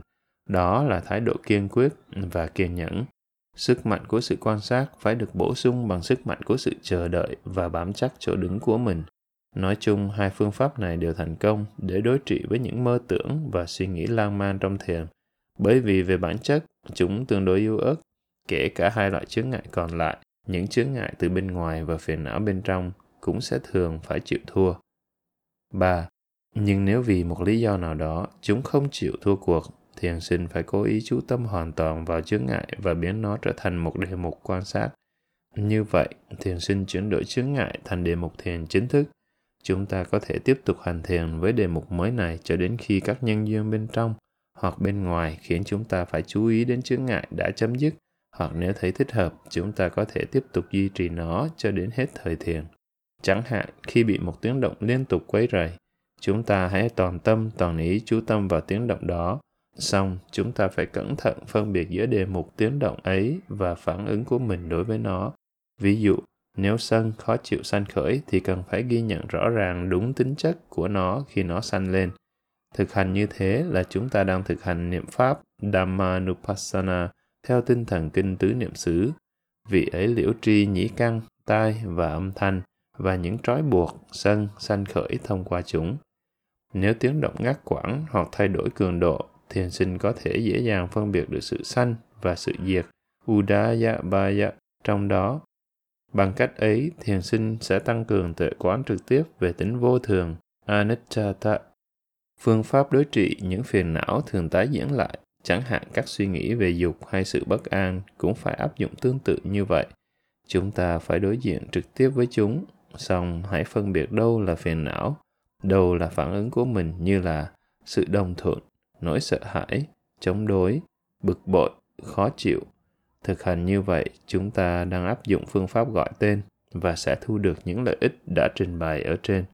Từ những đợt sóng cảm xúc hay bất an tái diễn ấy, dần dần chúng ta cũng sẽ học được cách phân biệt các giai đoạn lên cao và xuống thấp, thăng, trầm của chúng và có thể thu được những hiểu biết hữu ích về cách hoạt động của chúng. Theo quy trình đó, thiền sinh vẫn hoàn toàn ở trong tứ niệm xứ bằng thực hành niệm tâm, Chittanupassana và niệm pháp, Dhammanupassana, phần quan sát các truyền cái. Phương pháp chuyển đổi những chướng ngại trong thiền thành các đề mục để quan sát, vừa đơn giản lại vừa khéo léo, có thể coi là đỉnh cao của phương pháp thực hành không dùng sức mạnh. Đây chính là phương pháp thể hiện chính xác tinh thần của kinh tứ niệm xứ, tận dụng tất cả mọi kinh nghiệm để trợ giúp cho con đường tu tập. Bằng cách đó, kẻ thù biến thành bạn bè và tất cả những chướng ngại cùng với các động lực chống đối sẽ trở thành vị thầy của chúng ta và dù chúng là ai chăng nữa thì cũng nên được xem như là bạn bè. Chúng ta không thể không trích dẫn ở đây một đoạn văn từ cuốn sách mỏng rất giá trị, cuốn Anh thợ khóa bé nhỏ của Catherine Butler Hathaway, một cuốn sách rất cảm động về nghị lực và trí tuệ của con người trưởng thành từ đau khổ. Tôi cảm thấy sốc bởi sự ngu dốt và lãng phí mà những con người lẽ ra phải là người hiểu biết. Họ vứt bỏ đi tất cả những gì mà họ không thích họ vứt bỏ những kinh nghiệm con người hôn nhân các hoàn cảnh và tất cả mọi thứ chỉ bởi vì họ không thích. Khi bạn vứt bỏ một cái gì đó, nghĩa là nó đã mất. Ở nơi lẽ ra bạn có thì bạn lại chẳng có gì. Trong tay bạn trống không, chẳng có gì để sử dụng cả. Trong khi đó, hầu hết tất cả những gì bạn vứt bỏ đều có thể sử dụng được nhờ một phép lạ nhỏ, chuyển đổi chúng trở thành cái ngược lại với chúng. Song hầu hết con người chẳng bao giờ nhớ rằng trong hầu hết tất cả mọi hoàn cảnh xấu vẫn luôn có khả năng chuyển hóa biến cái không mong muốn trở thành cái mình mong muốn. Như chúng ta đã nói ở phần trên, ba loại chướng ngại trong thiền là không thể ngăn chặn được trong mọi lúc. Chúng là một phần của thế giới của chúng ta. Chúng đến và đi theo những quy luật riêng của chúng, không phụ thuộc vào việc chúng ta có đồng ý hay không. Tuy nhiên, bằng cách ghi nhận thuần túy, chúng ta có thể tránh không bị chúng cuốn đi hay bị đánh bật ra khỏi thiền bám chắc vào nền tảng vững chắc của chánh niệm một cách trầm tĩnh, chúng ta sẽ lặp lại trong một mức độ khiêm tốn hơn. Song về cơ bản sẽ giống hệt chiến thắng lịch sử của đức phật dưới gốc cây bồ đề năm xưa. Khi mà vương thống lãnh đội quân của hắn, giành giật ngôi bồ đòn nơi đức phật ngồi và thành đạo, đức phật đã từ chối không rời khỏi chỗ ngồi ấy. Đặt lòng tin vững chắc vào sức mạnh của chánh niệm, chúng ta có thể tự tin lặp lại lời nguyện của đức phật khi ấy. Ma măng Tana na nguyện cho ma vương không thể đánh bật tôi ra khỏi chỗ ngồi này padana sutta suttanipata hãy cứ để những kẻ xâm nhập ấy đến rồi đi cũng như tất cả mọi tiến trình thân tâm đang tiếp diễn vô tận trôi qua trước con mắt quan sát của chúng ta trong pháp hành ghi nhận thuần túy. Chúng sanh lên, sau khi sanh lên, chúng lại diệt đi. Lợi thế của chúng ta ở đây là một sự thật hiển nhiên. Hai suy nghĩ không thể nào tồn tại trong cùng một lúc. Nói một cách chính xác thì chánh niệm không phải là ghi nhận hiện tại mà ghi nhận khoảnh khắc vừa trôi qua tức thì. Chính vì vậy, nếu chánh niệm thống trị thì sẽ không thể có chướng ngại hay những suy nghĩ phiền não được nữa điều đó cho chúng ta cơ hội để bám chắc vào chỗ đứng an toàn của vị trí người quan sát bộ đoàn giác ngộ của chính mình thông qua ảnh hưởng tịnh chỉ làm yên lặng và trung lập hóa của sự quan sát khách quan ở ba phương pháp trên những chướng ngại làm gián đoạn thiền tập sẽ ngày càng bớt cắn trộm chúng ta và gây khó chịu bực mình và do đó sẽ giảm bớt tác động quấy rối của chúng đây quả thực là một hành động lý dục viraga đích thực mà nghĩa đen của nó là phai màu, nhạt màu. Khi những kinh nghiệm bị tước bỏ, phai màu những cảm xúc vốn kích động con người ta lao vào tham, sân, si, bất an và đủ loại phiền não trong tâm, chúng sẽ hiện nguyên hình bản chất thực sự, chỉ là những hiện tượng tự nhiên thường túy, Suddha Dhamma. Phương pháp ghi nhận thuần túy không dùng sức mạnh mang đến cho thiền sinh một sự tiếp cận nhẹ nhàng, nhưng chắc chắn vốn vô cùng cần thiết để làm việc với bản chất nhạy cảm, ương bướng và khó nắm bắt của tâm. Nó cũng giúp chúng ta đối phó một cách êm đẹp với những trở ngại và những tình huống khó khăn đa dạng trong cuộc sống thường ngày. Để minh họa cho mức độ nỗ lực cân bằng cần có để nhập vào các tầng thiền chỉ, Bộ Thanh Tịnh Đạo Visuddhimagga đã tả lại một bài kiểm tra tay nghề của các sinh viên y khoa thời cổ. Người ta đặt một cái lá sen nổi trong chậu nước. Người sinh viên phải dùng con dao mổ cắt ngang chiếc lá mà không được làm đứt rời nó hay nhấn chìm nó xuống nước. Người nào dùng lực quá mức thì sẽ cắt đứt chiếc lá hoặc ấn chiếc lá xuống nước, còn người nào nhút nhát thì thậm chí còn không dám làm xước chiếc lá. Thực tế, đối với việc tu tập tâm, phải cần đến một điều gì đó giống như bàn tay chắc chắn nhưng nhẹ nhàng của nhà phẫu thuật và sự tiếp cận khéo léo, cân bằng này chính là kết quả tự nhiên của phương pháp thực hành ghi nhận thuần túy, không dùng sức mạnh. 3. Tạm dừng và làm chậm lại. Tịnh trí để khai mở một cách hoàn toàn và không bị chướng ngại các tiềm năng trong tâm, cần phải có sự tác động của hai động lực bổ sung cho nhau là kích hoạt và chế ngự. Hai động lực cần thiết này đã được công nhận bởi Đức Phật, người hiểu biết tâm vĩ đại. Ngài dạy rằng tấn căn, năng lực tinh tấn cố gắng và định căn, năng lực tập trung và ổn định tâm, cần phải giữ cân bằng và có sức mạnh tương đương với nhau. Ngoài ra, Đức Phật cũng dạy trong thất giác chi, bảy chi phần dẫn đến giác ngộ, có ba giác chi làm khuyến khích, phát khởi tâm, tinh tấn, trạch pháp và hỷ giác chi, và ba giác chi khác có tác dụng làm bình ổn, ổn định tâm, khinh an, định và xả giác chi. Trong cả hai trường hợp, trong ngũ căn và trong thất giác chi, chánh niệm không những chỉ theo dõi sự cân bằng giữa chúng mà còn kích hoạt những giác chi hay những căn lờ đờ, thụ động và kiềm chế bớt những căn hoạt động quá tích cực. Chánh niệm mặc dù bản chất có vẻ như là thụ động, song thực ra lại là một động lực kích hoạt. Nó làm cho tâm trở nên tỉnh giác và tỉnh giác là một điều không thể thiếu trong tất cả mọi hành động có chủ đích. Trong phần này, chúng ta chủ yếu chỉ đề cập đến sức mạnh chế ngự của chánh niệm. Chúng ta sẽ khảo sát cách thức chánh niệm tháo gỡ những nút mắc trong tâm và xả ly và cách nó hỗ trợ một cách tích cực để phát triển các phẩm chất tâm cần thiết cho sự giác ngộ như thế nào. Khi thực hành ghi nhận thuần túy, chúng ta trụ vững ở vị trí của người quan sát, ngay giữa những đòi hỏi ồn ào của thế giới bên ngoài và bên trong nội tâm. Chánh niệm có sức mạnh tịnh chỉ, có khả năng làm chậm lại hành động và sử dụng phanh hãm để chặn đứng sự can thiệp vội vàng, ngăn chặn sự đánh giá phán xét, tạm dừng để quan sát các sự kiện và suy xét về chúng một cách có trí tuệ. Nó cũng làm chậm lại sự bốc đồng, vội vàng của các suy nghĩ, lời nói và hành động.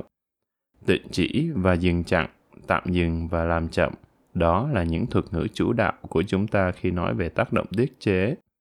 Khi nói về tác động tiết chế và thu thúc của ghi nhận thuần túy, một cuốn sách cổ Trung Hoa có nói, trong sự diệt của vạn sự, trong sự sinh của vạn sự, không gì hơn là giữ yên, tịnh chỉ. Trong lời dạy của Đức Phật, nơi chấm dứt của vạn sự thực sự là Niết Bàn, được gọi là sự tịnh chỉ của các hành, nghĩa là nơi chấm dứt cuối cùng. Nó cũng được gọi là sự đoạn diệt Niroda. Vạn sự hay các hành ở đây có nghĩa là những hiện tượng vô ngã và bị tạo tác do nhân duyên tạo thành, ăn sâu bén rễ từ vô minh và ái dục. Sự chấm dứt của các hành đạt được khi có sự chấm dứt của sự tạo thành, nghĩa là sự chấm dứt của mọi hành động tạo nghiệp vốn tạo ra thế giới của chúng ta. Nó chính là nơi chấm dứt của thế gian, chấm dứt đau khổ mà Đức Phật đã tuyên bố là không thể đạt đến bằng cách đi, bằng cách di chuyển, mà chỉ có thể tìm thấy ở trong chính bản thân chúng ta. Nơi thế gian chấm dứt đó được báo trước bởi mỗi hành động tịnh chỉ, chạm đứng và tạm dừng có chú ý. Tịnh chỉ, giữ yên, làm yên lặng, theo nghĩa tột cùng là chặn đứng sự tích lũy của nghiệp, tránh xa sự dính mắc vô tận với những thứ phù du, chế ngự việc liên tục đắm mình thêm vào những mớ bòng bong luân hồi, vòng sanh tử lặp đi lặp lại. Bằng con đường chánh niệm, rèn luyện chính mình để tịnh chỉ, giữ yên và tạm dừng với thái độ ghi nhận thuần túy, Chúng ta nói không với sự thúc ép của thế gian luôn đòi hỏi chúng ta phải thuận chiều theo tham, sân. Chúng ta tự bảo vệ chính mình khỏi những đánh giá, phán xét mê mờ và vội vàng. Chúng ta kiềm chế, không lao mình vào vòng xoáy của những hành động can thiệp với tất cả mọi hiểm nguy cố hữu của nó.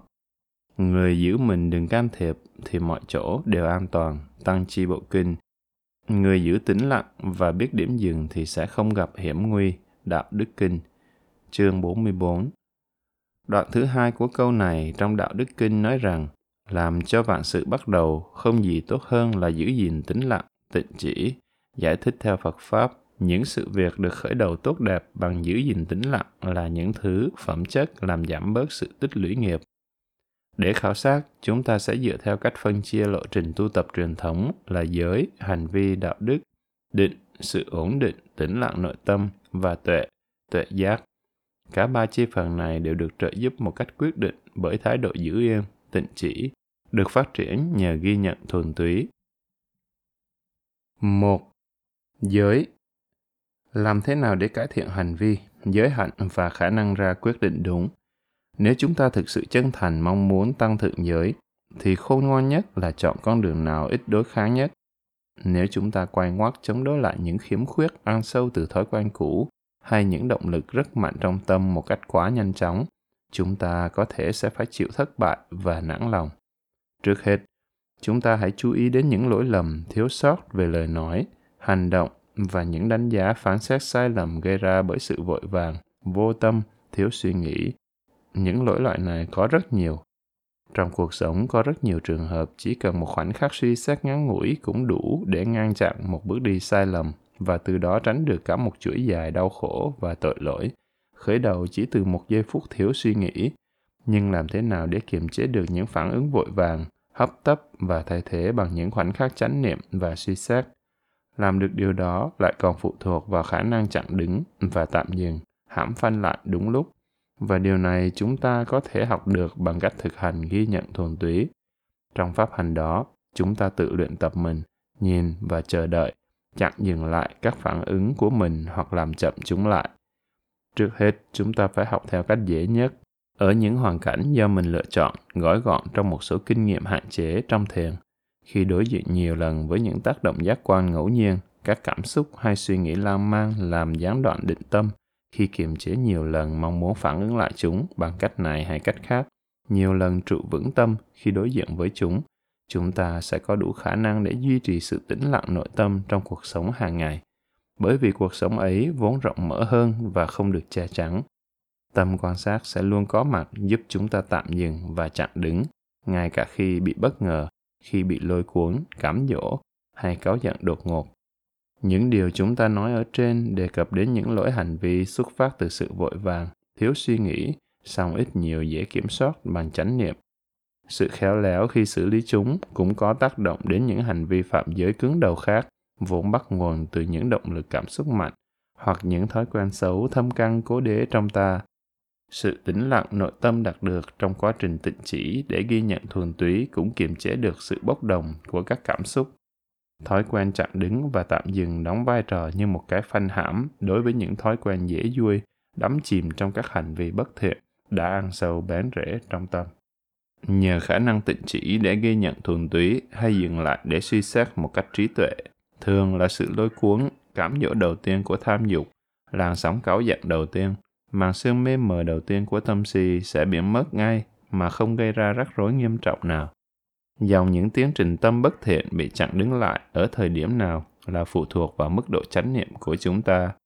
Nếu chánh niệm sắc bén, nó sẽ chặn được một loạt những suy nghĩ hay hành động bất thiện từ rất sớm, trước khi chúng lôi mình đi quá xa. Phiền não sẽ không lớn mạnh vượt quá mức độ ban đầu, do đó sẽ bất cần đến nhiều nỗ lực để kiểm soát chúng nghiệp tạo ra sẽ ít hơn hoặc là không có. Lấy ví dụ một hình ảnh thích ý nào đó làm sanh khởi sự thích thú trong tâm. Đầu tiên thì sự thích thú đó không mạnh mẽ và không gia dẳng lắm. Ở thời điểm này, tâm đã sẵn sàng giữ yên, tịnh chỉ để quan sát hoặc suy xét một cách khách quan. Hình ảnh đó sẽ dễ dàng bị tước bỏ phần tham dục xâm nhập vào từ khi nó mới rất nhẹ. Đối tượng đó sẽ được ghi nhận là chỉ là một cái gì đó gây cảm giác thích hoặc sự thu hút chúng ta cảm nhận ấy sẽ được thăng hoa lên thành một niềm vui tĩnh lặng. Song nếu đánh mất cơ hội đầu tiên ấy, sự thích thú sẽ lớn mạnh lên thành dính mắc và khao khát sở hữu. Nếu lúc này có sự dừng chặn, suy nghĩ khát khao ấy sẽ dần dần mất sức mạnh. Nó sẽ không dễ biến thành tham muốn gia dẳng và sẽ không có cố gắng thực sự để chiếm hữu đối tượng ham muốn nữa. Song, nếu tham dục không được kiểm soát, suy nghĩ ham muốn sẽ tự thể hiện ra bằng lời nói đòi hỏi đối tượng, thậm chí với những lời lẽ mạnh bạo, bốc đồng, nghĩa là khẩu nghiệp bất thiện tiếp nối theo sau ý nghiệp bất thiện. Khi bị từ chối, dòng phiền não dục ban đầu sẽ phân nhánh ra thành các phiền não phụ trội khác, có thể là buồn phiền hoặc giận dữ. Nhưng ngay cả khi đã muộn như vậy, chúng ta vẫn có thể dừng lại để lặng yên suy xét hay ghi nhận thuần túy, chấp nhận sự từ chối và từ bỏ ham muốn thì có thể tránh được những rắc rối tiếp theo. Tuy nhiên, nếu theo sau những lời từ chối là thân nghiệp bất thiện và nếu bị thúc đẩy bởi tham dục, chúng ta cố gắng chiếm đoạt đối tượng ưa thích bằng vũ lực hay bằng trộm cắp, thì khi đó nghiệp đã hoàn thành và quả báo của nó sẽ phải trả đủ. Xong, nếu ngay cả khi đã làm xong một việc bất thiện, chúng ta dừng lại để suy xét thì việc đó cũng không vô ích, bởi vì chánh niệm sanh khởi dưới hình thức quan sát lại, ăn năn hối lỗi sẽ ngăn ngừa sự sơ cứng hóa nhân cách và có thể ngăn chặn sự lặp lại của hành động đó trong tương lai. Đức Phật đã dạy Rahula rằng bất cứ hành động thân, khẩu, ý nào con dự định làm, con hãy suy xét kỹ hành động ấy. Nếu sau khi suy xét, con thấy rằng hành động tôi dự định làm này là có hại cho chính mình, hoặc có hại cho người, hoặc có hại cho cả hai, thì đó là hành động bất thiện, mang lại đau khổ, có kết quả là đau khổ. Thời con không nên làm hành động ấy. Lại nữa trong khi làm bất cứ hành động thân khẩu ý nào con hãy suy xét kỹ hành động ấy. Nếu sau khi suy xét con thấy rằng hành động tôi làm này là có hại cho chính mình hoặc có hại cho người, hoặc có hại cho cả hai, thì đó là hành động bất thiện mang lại đau khổ. Có kết quả là đau khổ. Thời con hãy từ bỏ hành động ấy. Lại nữa, sau khi làm bất cứ hành động thân, khẩu, ý nào, con hãy suy xét kỹ hành động ấy. Nếu sau khi suy xét, con thấy rằng hành động tôi đã làm là có hại cho chính mình, hoặc có hại cho người, hoặc có hại cho cả hai thì đó là hành động bất thiện mang lại đau khổ có kết quả là đau khổ thời con hãy tự chế không nên làm hành động ấy trong tương lai 2. Định Bây giờ chúng ta hãy xem xét cách ghi nhận thuần túy giúp thiền sinh đạt được và củng cố tâm samatha với hai nghĩa, sự bình an tổng thể của nội tâm và sức tập trung trong thiền. Bằng cách phát triển thói quen tạm dừng để ghi nhận thuần túy, thiền sinh sẽ ngày càng dễ dàng rút lui vào sự tĩnh lặng bên trong tâm mình.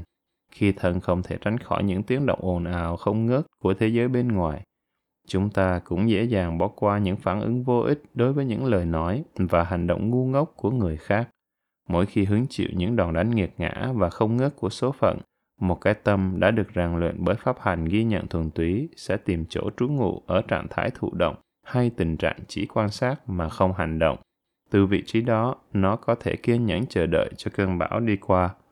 Có những hoàn cảnh trong cuộc đời mà tốt nhất là hãy để cho mọi việc tự đi đến chỗ kết thúc tự nhiên của nó. Người có thể giữ yên, tịnh chỉ và chờ đợi thường sẽ thành công, trong khi những hành động bận rộn và hung hăng thường là thất bại. Không những chỉ trong những trường hợp nguy cấp mà ngay cả trong cuộc sống thường ngày kinh nghiệm từ sự giữ yên và quan sát khiến chúng ta tin rằng không cần phải đáp ứng lại ngay mọi tác động mà chúng ta nhận được. Không cần phải coi tất cả mọi người, mọi việc chúng ta gặp phải như là những đối tượng cho hành động can thiệp của mình. Bằng cách tự hạn chế, không để mình bận rộn một cách không cần thiết, sự va chạm với bên ngoài cũng giảm bớt và sự căng thẳng bên trong do chúng mang lại cũng được nới lỏng dần. Sự bình an và hài hòa sẽ bao trùm cuộc sống mỗi ngày thu hẹp dần khoảng cách giữa cuộc sống đời thường và sự tĩnh lặng trong thiền tập khi đó những âm hưởng dội vào nội tâm của cuộc sống đời thường xáo động, dù dưới dạng thô rõ hay vi tế, vốn tràn ngập trong những giờ thiền tập và mang lại sự bất an cho thân và tâm, sẽ ngày càng giảm bớt.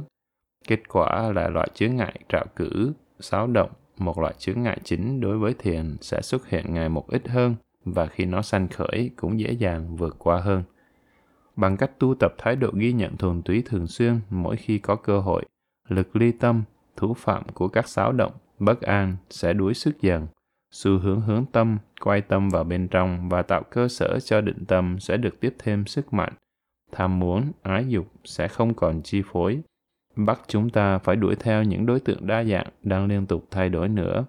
Thực hành thường xuyên việc duy trì chú ý liên tục trên một loạt đối tượng quan sát sẽ chuẩn bị tâm cho việc tập trung liên tục trên một đề mục hoặc một số đề mục hạn chế trong khi hành thiền miên mật. Sự vững vàng và ổn định của nội tâm, một nhân tố quan trọng của định cũng được tu tập. Do đó, thực hành giữ yên, tạm dừng và chặn đứng để ghi nhận thuần túy sẽ tăng cường nhiều thành tố chính của thiền định, sự tĩnh lặng, bình an, sức tập trung, sự vững vàng của nội tâm và giảm bớt sự đa dạng của đề mục. Nó nâng tầm bình quân của mức tâm bình thường và đưa lên gần đến mức tâm thiền. Đây là điểm quan trọng, bởi vì sự cách biệt quá lớn giữa hai tầm mức tâm ấy sẽ phá hoại các cố gắng định tâm và sự liên tục của thiền tập. Theo thứ tự sắp xếp của bảy giác chi, bảy chi phần dẫn đến giác ngộ, tâm tịnh giác chi, Pasadi, Sambojanga, đi trước định giác chi, Samadhi, Sambojanga. Đức Phật cũng nói rằng nếu bên trong được an tịnh, tâm sẽ có định. Giờ đây, theo tinh thần của những điều diễn giải ở trên, chúng ta có thể hiểu được lời dạy này của Ngài một cách rõ ràng hơn. 3. Tuệ Đức Phật nói rằng, người có định sẽ thấy mọi thứ như chúng đang là, như đúng bản chất nó như vậy. Do đó, tất cả mọi cách thức mà ghi nhận thuần túy củng cố định tâm cũng tạo điều kiện hỗ trợ cho sự phát triển tuệ giác. Bên cạnh đó, sự tịnh chỉ của ghi nhận thuần túy cũng có thể mang lại những hỗ trợ cụ thể và trực tiếp hơn cho tuệ giác. Nói chung, chúng ta thường quan tâm đến việc nắm bắt và sử dụng mọi thứ hơn là hiểu biết đúng về bản chất thực sự của chúng. Chính vì vậy, chúng ta thường nắm bắt vội vàng một số ít tín hiệu đầu tiên mà tưởng chức năng nhận biết và xác định sự vật, sự việc của tâm chuyển đến cho chúng ta. Sau đó, thông qua những thói quen ăn sâu trong tâm, những tín hiệu này kích hoạt một phản ứng quy chuẩn bằng các đánh giá, phán xét như tốt, xấu, thích thú, khó chịu, có lợi, có hại, đúng, sai. Những đánh giá này mà nhờ nó chúng ta xác định đối tượng trong mối quan hệ với bản thân mình dẫn đến những phản ứng tương ứng bằng lời nói và hành động. Rất hiếm khi chúng ta chú ý tới những đối tượng thông thường hoặc quen thuộc lâu hơn thời gian cần thiết để thu nhận một số ít tín hiệu ban đầu. Chúng ta hầu như chỉ nhận biết mọi việc một cách rời rạc và do vậy thường nhận biết sai về chúng hơn nữa, chỉ giai đoạn đầu của thời gian sống của đối tượng hoặc hơn một tí là đến được sự tập trung chú ý của chúng ta. Thậm chí, chúng ta còn chẳng ý thức được rằng đối tượng đó là một tiến trình kéo dài trong một khoảng thời gian, có sự khởi đầu và kết thúc, và có nhiều khía cạnh, nhiều mối quan hệ bên ngoài những gì chúng ta nhận thức trong tình huống hạn chế ấy.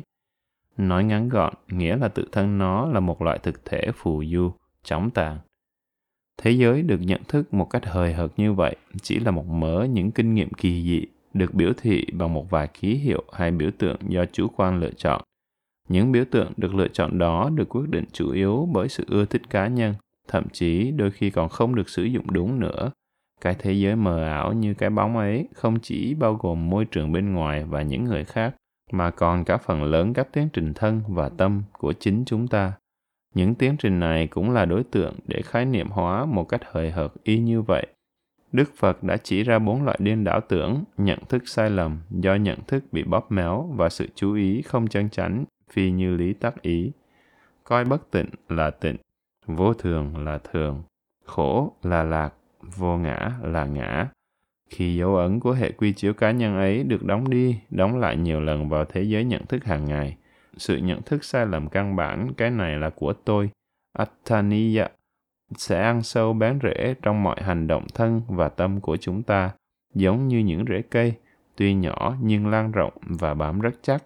Đến mức nếu chỉ có kiến thức lý luận về vô ngã anatta sẽ không thể làm lung lay nổi cái ý niệm tôi và của tôi ấy những hệ lụy nghiêm trọng này bắt nguồn từ tình trạng nhận thức cơ bản, chúng ta quá vội vàng phản ứng một cách hấp tấp và theo thói quen, ngay khi nhận được một số ít thông tin đầu tiên của nhận thức.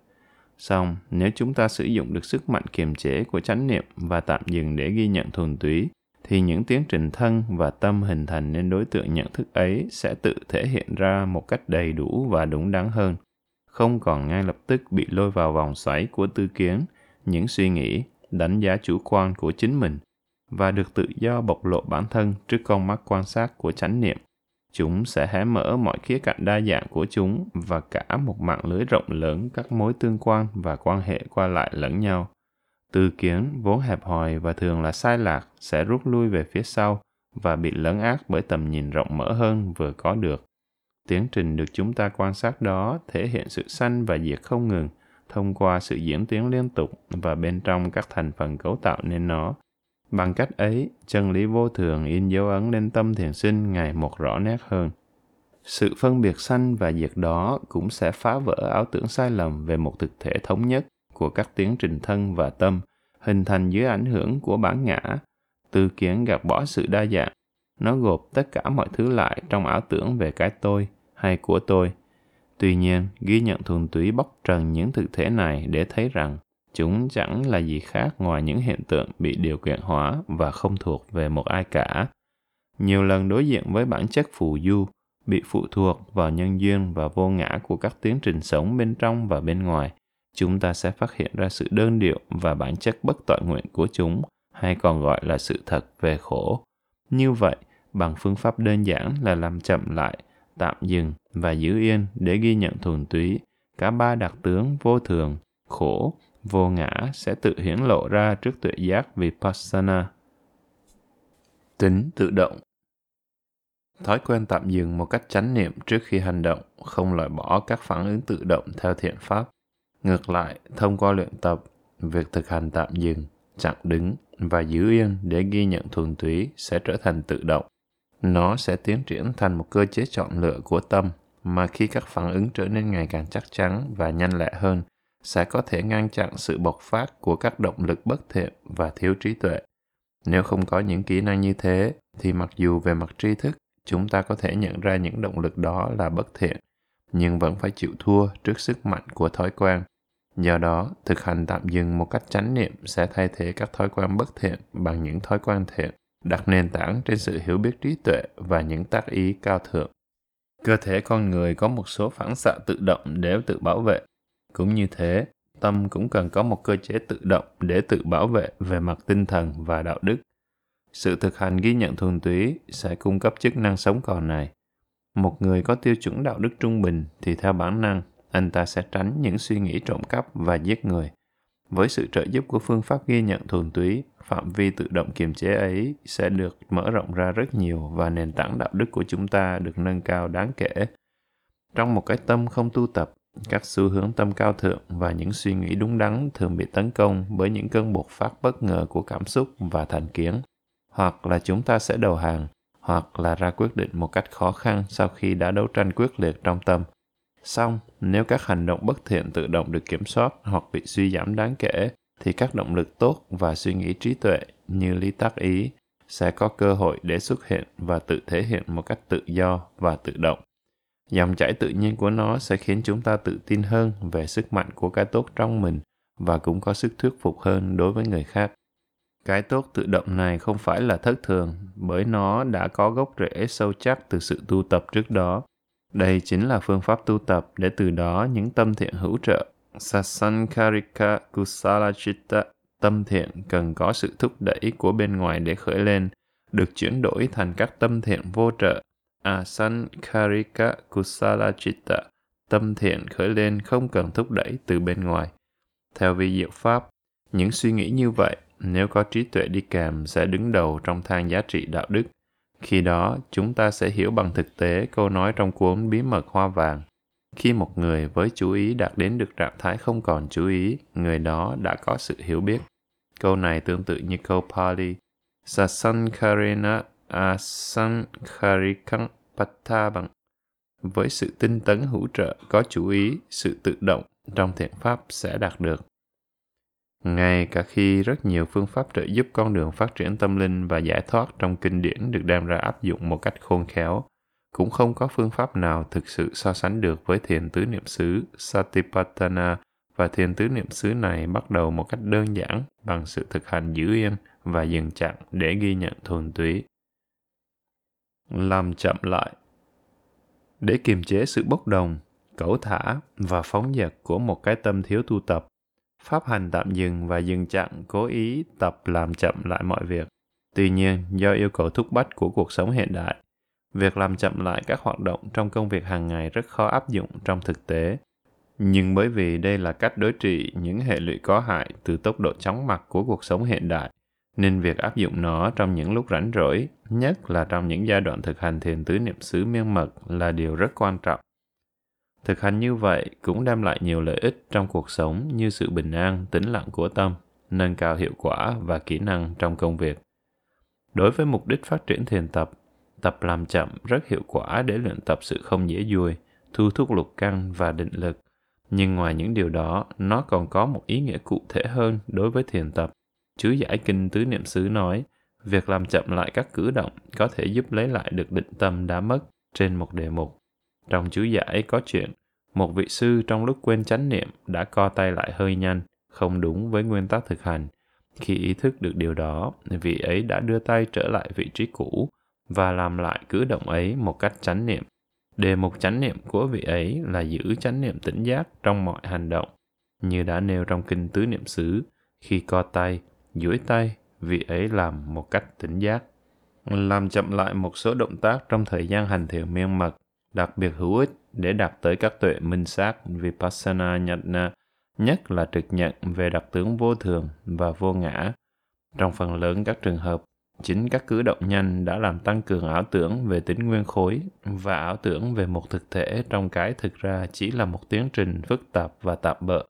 Do đó, trong khi thực hành miên mật làm chậm lại các hành động như đi lại, co duỗi, tay chân để phân biệt được nhiều giai đoạn trong mỗi cử động sẽ trợ giúp mạnh mẽ cho tuệ giác trực nhận ba đặc tướng của tất cả mọi sự vật, hiện tượng sự quán chiếu của thiền sinh sẽ ngày càng mạnh mẽ nếu vị ấy có thể quan sát rõ ràng mỗi đoạn nhỏ của cả tiến trình tự nó sanh lên và diệt mất, không có cái gì chuyển dịch hay di dời sang đoạn tiếp theo. Dưới ảnh hưởng của việc tạm dừng để ghi nhận thuần túy, nhịp độ, các hành động, lời nói và việc làm bình thường mỗi ngày cũng trở nên tĩnh lặng và bình an hơn. Làm chậm lại nhịp điệu hối hả của cuộc sống nghĩa là các suy nghĩ, cảm xúc và nhận thức có thể hoàn thành đủ thời gian sống tự nhiên của chúng. Chánh niệm được mở rộng đến tận lúc chót, đến những xung động và âm hưởng cuối cùng. Giai đoạn cuối này rất thường xuyên bị cắt bỏ do sự vội vã tóm bắt những ấn tượng mới hoặc vội vàng bắt nối sang giai đoạn suy nghĩ tiếp theo trước khi nắm bắt và hiểu rõ giai đoạn hiện tại. Đây là một trong những nguyên nhân chính gây nên tình trạng lộn xộn trong tâm một con người bình thường, bị chất nặng bởi một số lượng lớn những nhận thức rời rạc, mơ hồ những cảm xúc còi cọc và những ý tưởng chưa tiêu hóa. Làm chậm lại là một phương pháp hiệu quả để phục hồi sự sáng suốt và trọn vẹn của tâm.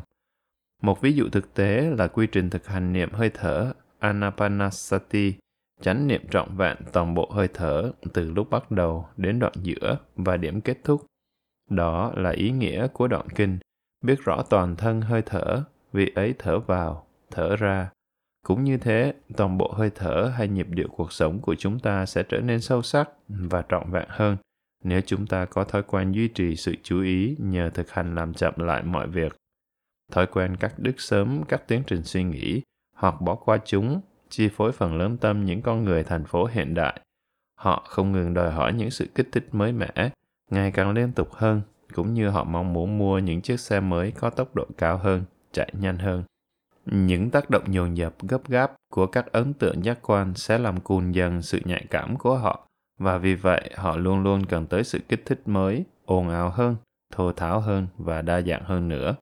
Một tiến trình như vậy, nếu không được kiểm soát, sẽ chỉ đem lại tai họa mà thôi. Chúng ta đã chứng kiến con người ngày càng xuống cấp về thị hiếu thẩm mỹ và mất dần khả năng hưởng thụ niềm vui tự nhiên.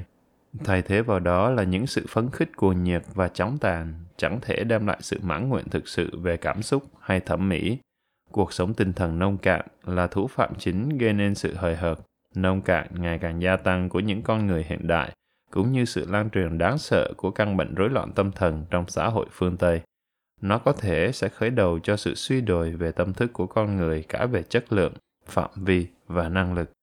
Mối nguy hiểm này đang đe dọa tất cả mọi người ở phương Đông cũng như phương Tây, những người thiếu sự bảo vệ cho tâm mình trước tác động của kỹ thuật hóa, hiện đại hóa. Thiền tứ niệm xứ có thể đóng góp quan trọng để cải thiện hoàn cảnh này, theo cách chúng ta đã trình bày ngắn gọn ở trên. Vì vậy, phương pháp thiền này cũng đem lại cả lợi ích đời thường cho mọi người. Tuy nhiên, ở đây chúng ta chủ yếu chỉ quan tâm đến khía cạnh tâm lý của chánh niệm và ý nghĩa của nó đối với sự phát triển thiền tập. Sự chú ý được duy trì liên tục nhờ thực hành làm chậm lại sẽ tác động đến chất lượng tâm chúng ta theo ba cách. Một, củng cố và tăng cường sức mạnh cho tâm. Hai, làm hiện rõ các đặc tướng của đối tượng chú ý, đề mục. Ba, làm bộc lộ các mối quan hệ nhân duyên của đối tượng. 4. Một đối tượng được chú ý liên tục sẽ có tác động đặc biệt mạnh và kéo dài lên tâm chúng ta. Ảnh hưởng của nó không chỉ được cảm nhận qua một loạt những suy nghĩ kế tiếp sau đó, mà còn có thể lan tỏa xa đến tương lai. Chính hiệu quả trợ duyên này là thước đo sức mạnh của tâm. 5.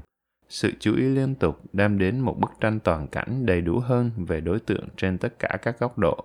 Nói chung, ấn tượng đầu tiên chúng ta cảm nhận được từ bất cứ đối tượng giác quan hay một ý tưởng nào đó đều chỉ là đặc điểm nổi bật nhất của nó. Chính điểm này thu hút sự chú ý của chúng ta tới khi sức tác động của nó đạt đến đỉnh điểm. Song, đối tượng cũng thể hiện những khía cạnh, đặc tính cùng những chức năng khác, ngoài những điều chúng ta cảm nhận được đầu tiên. Những điều này có thể không rõ nét hoặc không thú vị đối với chúng ta, nhưng có thể lại quan trọng hơn. Có rất nhiều trường hợp ấn tượng đầu tiên của chúng ta hoàn toàn là sai lầm – chỉ khi chúng ta tiếp tục duy trì sự chú ý xa hơn cảm nhận ban đầu đó, thì đối tượng mới tự thể hiện ra đầy đủ hơn. Khi làn sóng nhận thức đầu tiên thoái lui, thì sức mạnh của thành kiến, tư kiến, đánh giá, suy nghĩ chủ quan cũng giảm dần. Và chỉ khi đó, trong giai đoạn kết thúc, đối tượng mới thể hiện được nhiều chi tiết mở rộng, một bức tranh hoàn chỉnh hơn về chính nó. Chính vì vậy, chỉ nhờ sự chú ý liên tục chúng ta mới đạt tới được sự hiểu biết rõ ràng hơn về các thuộc tính của đối tượng. 6. Trong số các thuộc tính của đối tượng, dù là của thân hay tâm, có một loại mà chúng ta thường bỏ qua do sự chú ý hời hợt và vội vàng. Nó cần được xem xét riêng biệt ở đây. Đó chính là các mối quan hệ nhân duyên của đối tượng. Các quan hệ nhân duyên của nó trải dài đến quá khứ, nguồn gốc, nguyên nhân, các tiền lệ về lý trí và logic nó cũng trải rộng ra bên ngoài hoàn cảnh tổng thể, bối cảnh, môi trường và những lực tác động đang có mặt. Chúng ta sẽ không bao giờ hiểu được hoàn toàn sự việc nếu chỉ nhìn nó một cách tách biệt do chủ quan áp đặt. Chúng ta phải nhìn đối tượng với tầm nhìn rộng hơn trong tình trạng nó bị điều kiện và đang tạo điều kiện và điều này chỉ có thể làm được nhờ sự chú ý liên tục. Những tác động lên tiềm thức Ba cách tăng cường năng lực tâm linh nêu trên rõ ràng có tầm quan trọng hàng đầu cho sự phát triển tuệ giác. Khi tâm đã được tăng cường sức mạnh, phạm vi của đề mục và cấu trúc quan hệ nhân duyên đã được làm rõ, sân chơi đã được dọn sẵn để nhìn mọi sự việc như chúng đang là. Tuy nhiên, bên cạnh những tác động trực tiếp, tiến trình theo ba cách này còn có tác động gián tiếp không kém phần quan trọng và mạnh mẽ. Nó tăng cường và mài sắc trí nhớ, trực giác và khả năng sắp xếp tổ chức trong tiềm thức. Điều này lại nuôi dưỡng và thúc đẩy quá trình tăng trưởng tuệ giải thoát, tăng thượng tuệ. Cũng giống như ví dụ cái hồ trong núi mà Đức Phật nói trong kinh. Không những được làm đầy bởi nước suối chảy vào mà còn được làm đầy bởi những mạch nước ngầm dưới đáy hồ. Tuệ giác được nuôi dưỡng ngầm bên dưới từ trong tiềm thức này có gốc rễ rất sâu. Những thành quả thiền tập do nó mang lại không dễ dàng mất đi ngay cả đối với những con người phàm phu chưa đắc đạo, những người có khả năng còn bị rơi trở lại. Một, những sự nhận thức hoặc suy nghĩ là đối tượng chú ý liên tục sẽ có tác động mạnh mẽ hơn lên tâm và bộc lộ những đặc tính của chúng một cách rõ nét hơn. Do đó, sau khi chìm xuống vô thức, chúng sẽ chiếm giữ một vị trí đặc biệt ở đó. Điều này đúng đối với cả ba cách tăng cường sức mạnh của tâm khi nhận thức một đối tượng. 2. Trong một tiến trình tâm, nếu sự chú ý trong giai đoạn cuối cũng mạnh như ở giai đoạn đầu, thì khi tiến trình kết thúc và tâm chìm lại vào vô thức, nó sẽ dễ dàng thuận theo sự kiểm soát của hữu thức hơn.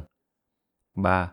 Nếu một ấn tượng giác quan hay một ý tưởng được đánh dấu bởi nhiều đặc tính rõ nét, thì sau khi khuất bóng khỏi quá trình nhận thức hiện tại, nó sẽ không dễ dàng mất đi trong kho vô thức mờ tối hoặc bị lôi kéo theo các định kiến cảm xúc để tạo nên những liên tưởng sai lầm trong vô thức.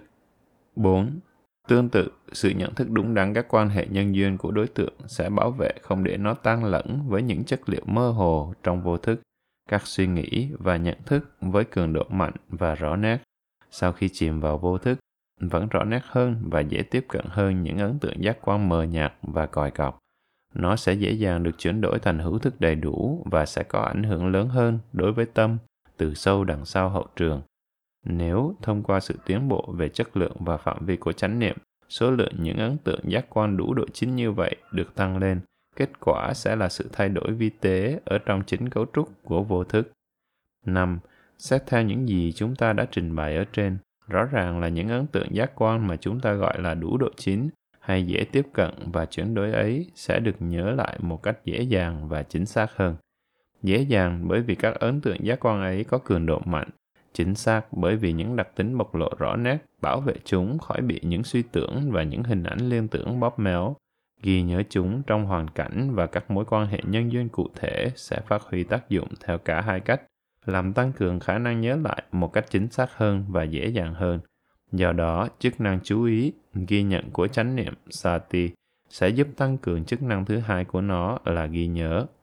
6. Ảnh hưởng của sự chú ý liên tục lên tiềm thức và trí nhớ sẽ làm sâu sắc và củng cố thêm khả năng trực giác của thiền sinh, đặc biệt là trí tuệ trực giác, điều chúng ta quan tâm chính ở đây. Trực giác không phải là một món quà cho không, biếu không, cũng như các khả năng tâm linh khác, nó sanh khởi lên từ những nhân duyên, điều kiện nhất định. Trong trường hợp này, nhân duyên chủ yếu là bộ nhớ lưu trữ những suy nghĩ và nhận thức trong tiềm thức.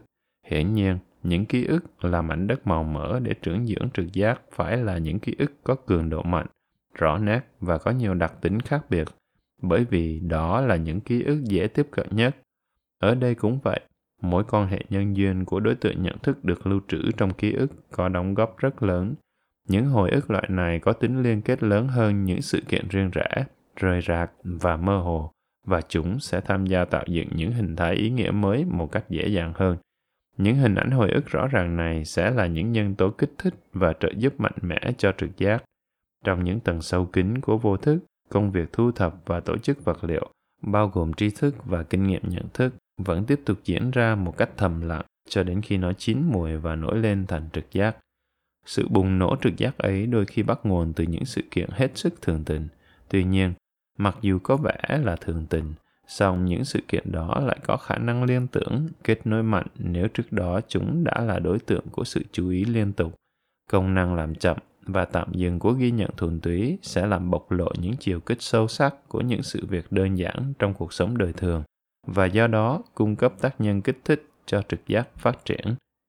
Điều này cũng được áp dụng với trí tuệ trực giác chứng nghiệm chân lý tứ thánh đế, bốn sự thật cao thượng, khổ, nguyên nhân của khổ, con đường diệt khổ và sự đoạn diệt khổ, mà đỉnh cao là sự giải thoát hoàn toàn, arahata.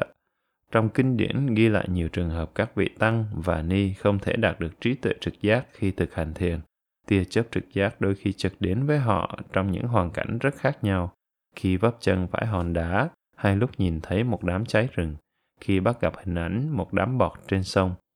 Ở đây chúng ta thấy lại một điều khẳng định câu nói dường như rất mâu thuẫn là với chú ý đạt đến trạng thái không còn chú ý, với chú ý đưa toàn bộ ánh sáng chánh niệm soi chiếu từng hành động và sự việc nhỏ nhất trong cuộc sống hàng ngày, cuối cùng trí tuệ giải thoát sẽ sanh khởi. Sự chú ý liên tục không chỉ cung cấp mảnh đất màu mỡ cho trực giác phát triển, mà còn giúp chúng ta tận dụng tốt hơn và thậm chí có thể tái lập lại những khoảnh khắc trực giác ấy. Nhiều người hoạt động trong các lĩnh vực sáng tạo khác nhau đều phàn nàn giống nhau về một kinh nghiệm là tia chớp trực giác xuất hiện quá đột ngột và biến mất quá nhanh, đến nỗi phản ứng chậm chạp của tâm không kịp nắm bắt được nó. Nhưng khi tâm đã được huấn luyện tạm dừng để quan sát làm chậm lại và chú ý liên tục, và nếu vô thức được tác động như đã nói ở trên, thì khoảnh khắc trực giác sẽ trở nên hoàn chỉnh hơn, chậm rãi và mạnh mẽ hơn. Trong trường hợp đó, tác động của nó sẽ đủ mạnh và rõ ràng, cho phép chúng ta tận dụng đầy đủ khoảnh khắc trí tuệ trực giác ấy thậm chí có thể kéo những xung động đang trên đà đi xuống lên tới đỉnh cao mới tương tự như những giai điệu nhạc trong một bài hát khi đi xuống lại được hòa âm lên cao, tiếp nối từ những nốt nhạc cuối cùng của giai điệu trước. Tận dụng đầy đủ những khoảnh khắc trí tuệ trực giác là điều quan trọng mang tính quyết định đối với sự tiến bộ của thiền sinh trên đường tới đạo quả giác ngộ. Nếu như sự nắm bắt của thiền sinh quá yếu để những khoảnh khắc trí tuệ trực giác thoáng qua ấy trôi qua mà không tận dụng triệt để cho công việc giải thoát, thì chúng có thể sẽ không đến lại cho đến nhiều năm sau đó hoặc có thể không còn đến lại trong suốt cả cuộc đời. Tuy nhiên, khả năng duy trì sự chú ý liên tục sẽ cho phép chúng ta tận dụng triệt để những cơ hội như thế và việc tạm dừng và làm chậm mọi phản ứng để quan sát trong thiền tập là công cụ quan trọng để đạt được khả năng ấy qua sự phân tích về sự tạm dừng làm chậm và giữ yên một trong những định nghĩa truyền thống về chánh niệm trong kinh điển Pali sẽ trở nên dễ hiểu hơn, ý nghĩa sâu xa của nó trở nên rõ ràng hơn. Đó là chức năng Anapilapanata, nghĩa đen là không nổi trên bề mặt, không trượt đi, giống như một cái vò đất trên mặt nước, như chú giải nói. Chánh niệm thể nhập sâu vào đề mục thay vì lướt đi vội vàng qua loa trên bề mặt của nó, do đó không hời hợt nông cạn là một cách hiểu đúng đắn về thuật ngữ đó và cũng là một đặc tính thiết yếu của chánh niệm 4. Nhận thức trực tiếp Tôi ước gì có thể tách mình ra khỏi thói quen để có thể nhìn một cách mới mẻ, nghe mới mẻ và cảm nhận mới mẻ. Thói quen làm hỏng sự an nhiên, tự tại của chúng ta. G.C. Lynch Tenberg sinh năm 1942 và mất năm 1799. Trong phần trên, chúng ta đã nói về thói quen tự động của các hành động bất thiện. Chúng ta đã thấy cách giữ yên, tịnh chỉ để duy trì sự chú ý thuần túy và liên tục có thể ngăn chặn hoặc giảm bớt những phản ứng thô tháo, vội vàng. Do đó cho phép chúng ta đối diện với bất cứ hoàn cảnh nào với một cái tâm mới mẻ, với sự nhận thức trực tiếp, không bị cản trở bởi định kiến gây nên từ những phản ứng tự động đó với nhận thức trực tiếp, chúng ta có cái nhìn trực tiếp về thực tại, không qua những lăng kính đầy màu sắc và bóp méo sự thật, không bị chi phối bởi các định kiến cảm xúc và thói quen hay sự thiên vị, ưa thích tri thức. Nghĩa là đối diện trực tiếp với các sự kiện thuần túy của thực tế, nhìn chúng một cách sống động và mới mẻ như là lần đầu nhìn thấy. Sức mạnh của thói quen những phản ứng tự động thường ngăn đường cản lối hiểu biết trực tiếp này không chỉ đến từ các xung động cảm xúc của chúng ta. Rất thường xuyên, chúng là sản phẩm của thói quen. Dưới dạng đó, chúng ngày càng nắm chắc và chi phối chúng ta, có thể vận hành để đem lại lợi ích hoặc làm hại chúng ta. Ảnh hưởng tốt của thói quen được thấy trong sức mạnh của sự thực hành liên tục, lặp đi lặp lại. Sức mạnh này bảo vệ những thành quả và kỹ năng của chúng ta, dù là công việc tay chân hay đầu óc dù là công việc thế gian hay công việc tâm linh, khỏi sự mất mát hay quên lãng, và chuyển đổi chúng từ những tài sản bình thường, ngắn ngủi và không hoàn hảo thành thứ tài sản an toàn, có chất lượng. Ảnh hưởng có hại của các phản ứng tự động theo thói quen được thể hiện trong cái chúng ta gọi là sức mạnh của thói quen. Những ảnh hưởng gây suy yếu, trì trệ và hạn chế là sản phẩm của những loại hành vi, thái độ mang tính cưỡng ép ở đây chúng ta sẽ chỉ chú ý đến những mặt tiêu cực của thói quen có vai trò gây chướng ngại và che khuất sự nhận thức trực tiếp. Như đã nói ở trên, các phản ứng theo thói quen nói chung có ảnh hưởng lên thái độ hành xử của chúng ta mạnh mẽ hơn các phản ứng ngẫu nhiên, tức thời. Các xung động cảm xúc trong ta có thể biến mất cũng bất ngờ như khi chúng xuất hiện, mặc dù hậu quả của nó có thể rất nghiêm trọng và kéo dài xa đến tương lai song ảnh hưởng của nó vẫn không thể kéo dài và sâu đậm bằng ảnh hưởng của các thói quen. Thói quen bao phủ mạng lưới rộng lớn và đang dày của nó lên cuộc đời và suy nghĩ của chúng ta, cố kéo thêm vào trong nó ngày càng nhiều hơn nữa. Các xung động cảm xúc, tình cảm của chúng ta cũng thế, bị túm gọn trong chiếc lưới ấy và từ những cảm xúc bộc phát thoáng qua được chuyển hóa thành những nét tính cách lâu dài một cảm xúc thoáng qua, một sự dễ vui, buồn thả nào đó, một ý thức bất chợt nảy sinh có thể sẽ trở thành thói quen. Nếu lặp đi lặp lại nhiều lần, và chúng ta sẽ rất khó nhổ bật gốc rễ của nó. Nó sẽ trở thành một sự khao khát khó kiểm soát, và cuối cùng trở thành một hành động tự động mà chúng ta không bao giờ tra vấn nữa.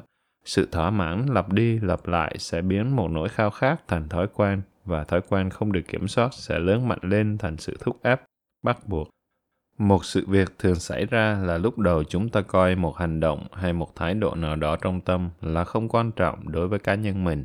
Hành động hay thái độ đó có thể là bàng quan, thờ ơ và không gây hậu quả về đạo đức. Ban đầu chúng ta sẽ thấy rất dễ từ bỏ nó, thậm chí thay thế bằng một thái độ ngược lại, bởi vì không có cảm xúc hay định kiến nào thúc đẩy chúng ta thiên vị một bên nào cả.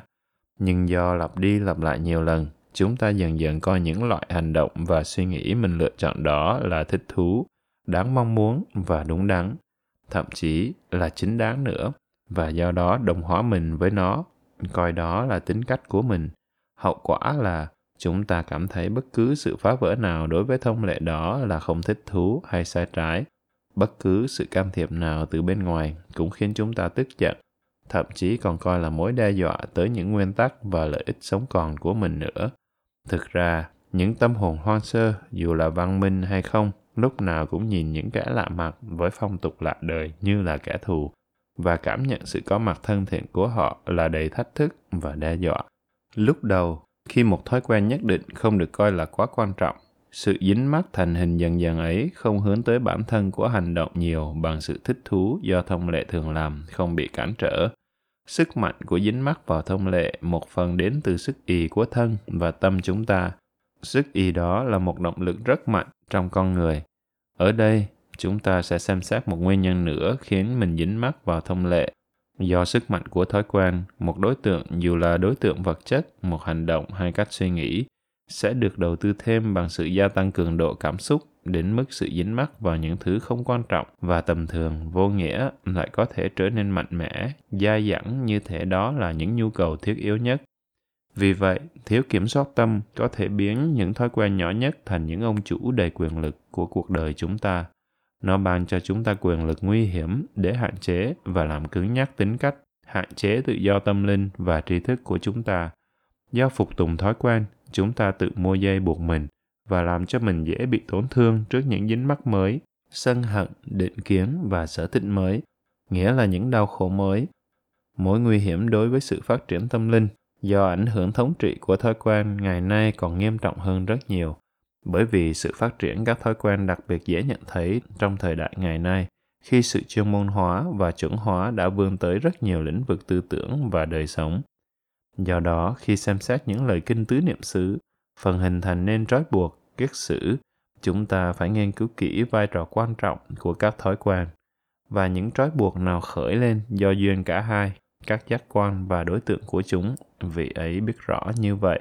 Cách thức các trói buộc chưa sanh được sanh khởi như thế nào, vị ấy biết rõ như vậy. Theo ngôn ngữ Phật học, loại chứng ngại hôn trầm thụy men, Tina Metta Nivarana, giả dự, buồn ngủ, được tiếp sức bởi thói quen và làm cho sự nhu nhuyễn, nhẹ nhàng của thân và tâm kaya chittalahuta, khinh thân, khinh tâm, bị suy yếu. Xu hướng mở rộng phạm vi ảnh hưởng của thói quen này ăn sâu bén rễ ở ngay trong tâm chúng ta. Nó bắt nguồn không chỉ từ sức mạnh thụ động của sự trì trệ, sức y đã nói ở trên, mà trong nhiều trường hợp còn từ ý chí áp đặt và chinh phục của chúng ta. Một số loại tâm hoạt động tích cực cường độ mạnh có xu hướng tự lặp lại chính nó. Mỗi tâm cố vật lộn để chiếm ưu thế, để trở thành trung tâm mà các trạng thái thân và tâm khác yếu hơn phải vận động xung quanh, tự thay đổi để thích ứng với và phục vụ cho trung tâm ấy. Xu hướng này không phải là không bao giờ bị thách thức, song nó vẫn chiếm ưu thế và ngay cả các loại tâm phụ thuộc và ở ngoại vi cũng có cùng động lực vươn lên như thế. Điều này rất giống với xu hướng tự khẳng định mình và độc đoán áp đặt lên người khác của những con người ngã mạn khi họ tiếp xúc, giao tiếp với xã hội. Trong y học, chúng ta có thể thấy nó giống như căn bệnh ung thư càng ngày càng lan rộng hay xu hướng lặp lại thường gặp trong những trường hợp đột biến kỳ lạ, một mối nguy hiểm vô cùng trong thời đại nguyên tử của chúng ta. Bởi vì ý chí thống trị hiện hữu trong nhiều loại tâm một suy nghĩ bất chợt thoáng qua cũng có thể lớn mạnh thành một nét tính cách thường trực. Nếu vẫn không bằng lòng với vị trí hiện tại, nó có thể hoàn toàn phá vỡ và thoát ra khỏi các động lực sống hiện tại. Cuối cùng cho đến lúc tái sanh, nó sẽ trở thành chính trung tâm của một nhân cách mới. Ở trong mỗi chúng ta có vô số nhân cho những kiếp sống mới như vậy, cho vô số chúng sinh sẽ ra đời.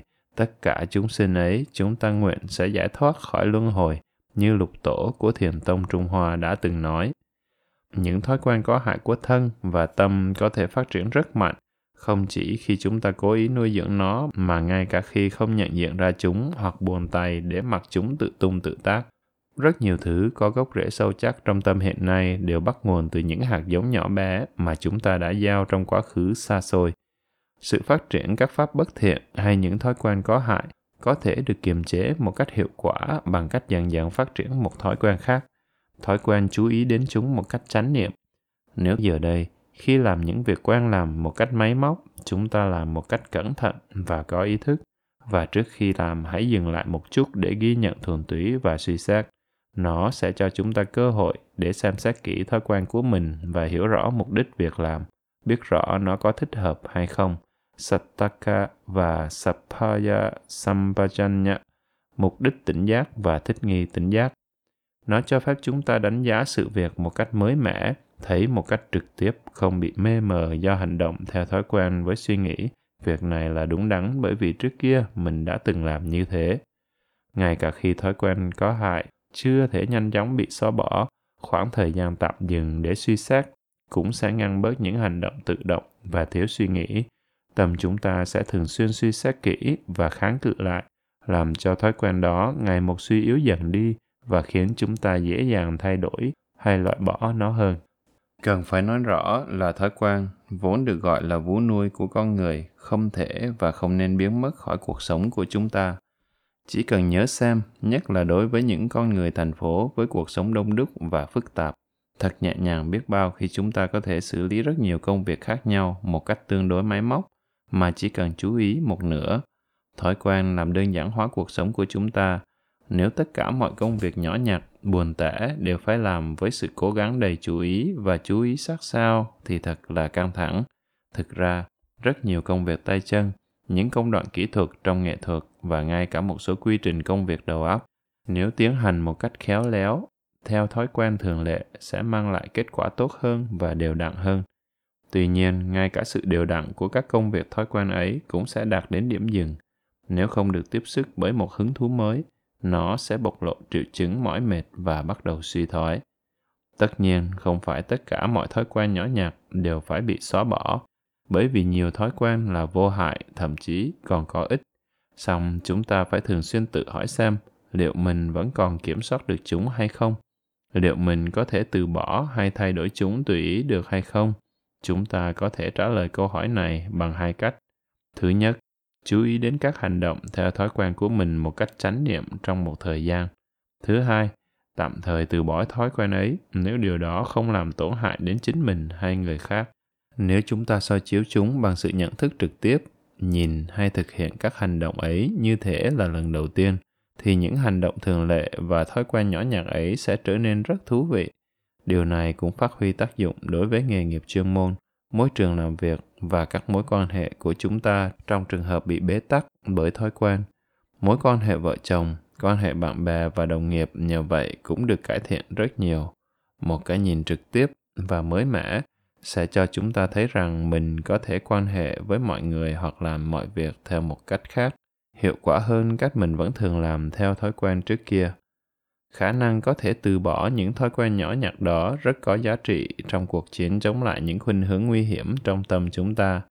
Nó cũng là một sự trợ giúp lớn mỗi khi chúng ta phải đối diện với những thay đổi nghiêm trọng trong cuộc đời khi hoàn cảnh tức bỏ mất những thói quen thiết yếu của chúng ta. Làm mềm hóa các lối mòn suy nghĩ và thái độ cứng nhắc sẽ làm tươi mới lại năng lượng sống, sức mạnh tinh thần và khả năng tưởng tượng. Nhưng điều quan trọng hơn cả là trên mảnh đất tơi mềm ấy, chúng ta sẽ gieo được những hạt giống phát triển tâm linh đầy sức sống. Dòng suy nghĩ liên tưởng Các thói quen gắn mình vào một khuôn mẫu phản ứng nhất định, vào một chuỗi các hành động nhất định, cách đánh giá nhất định về con người và sự việc, diễn ra nhờ các dòng suy nghĩ liên tưởng.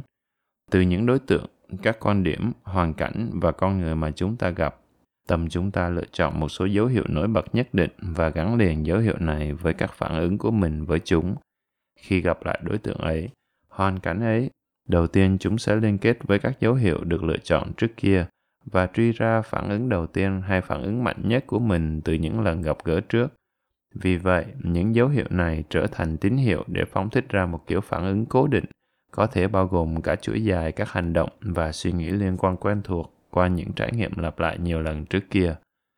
Cách thức vận hành như thế này khiến chúng ta không cần thiết phải có những cố gắng mới hay khó nhọc suy xét mỗi bước đi trong cả chuỗi phản ứng ấy. Kết quả là một cuộc sống bị đơn giản hóa rất nhiều, cho phép con người dành năng lượng cho những công việc khác.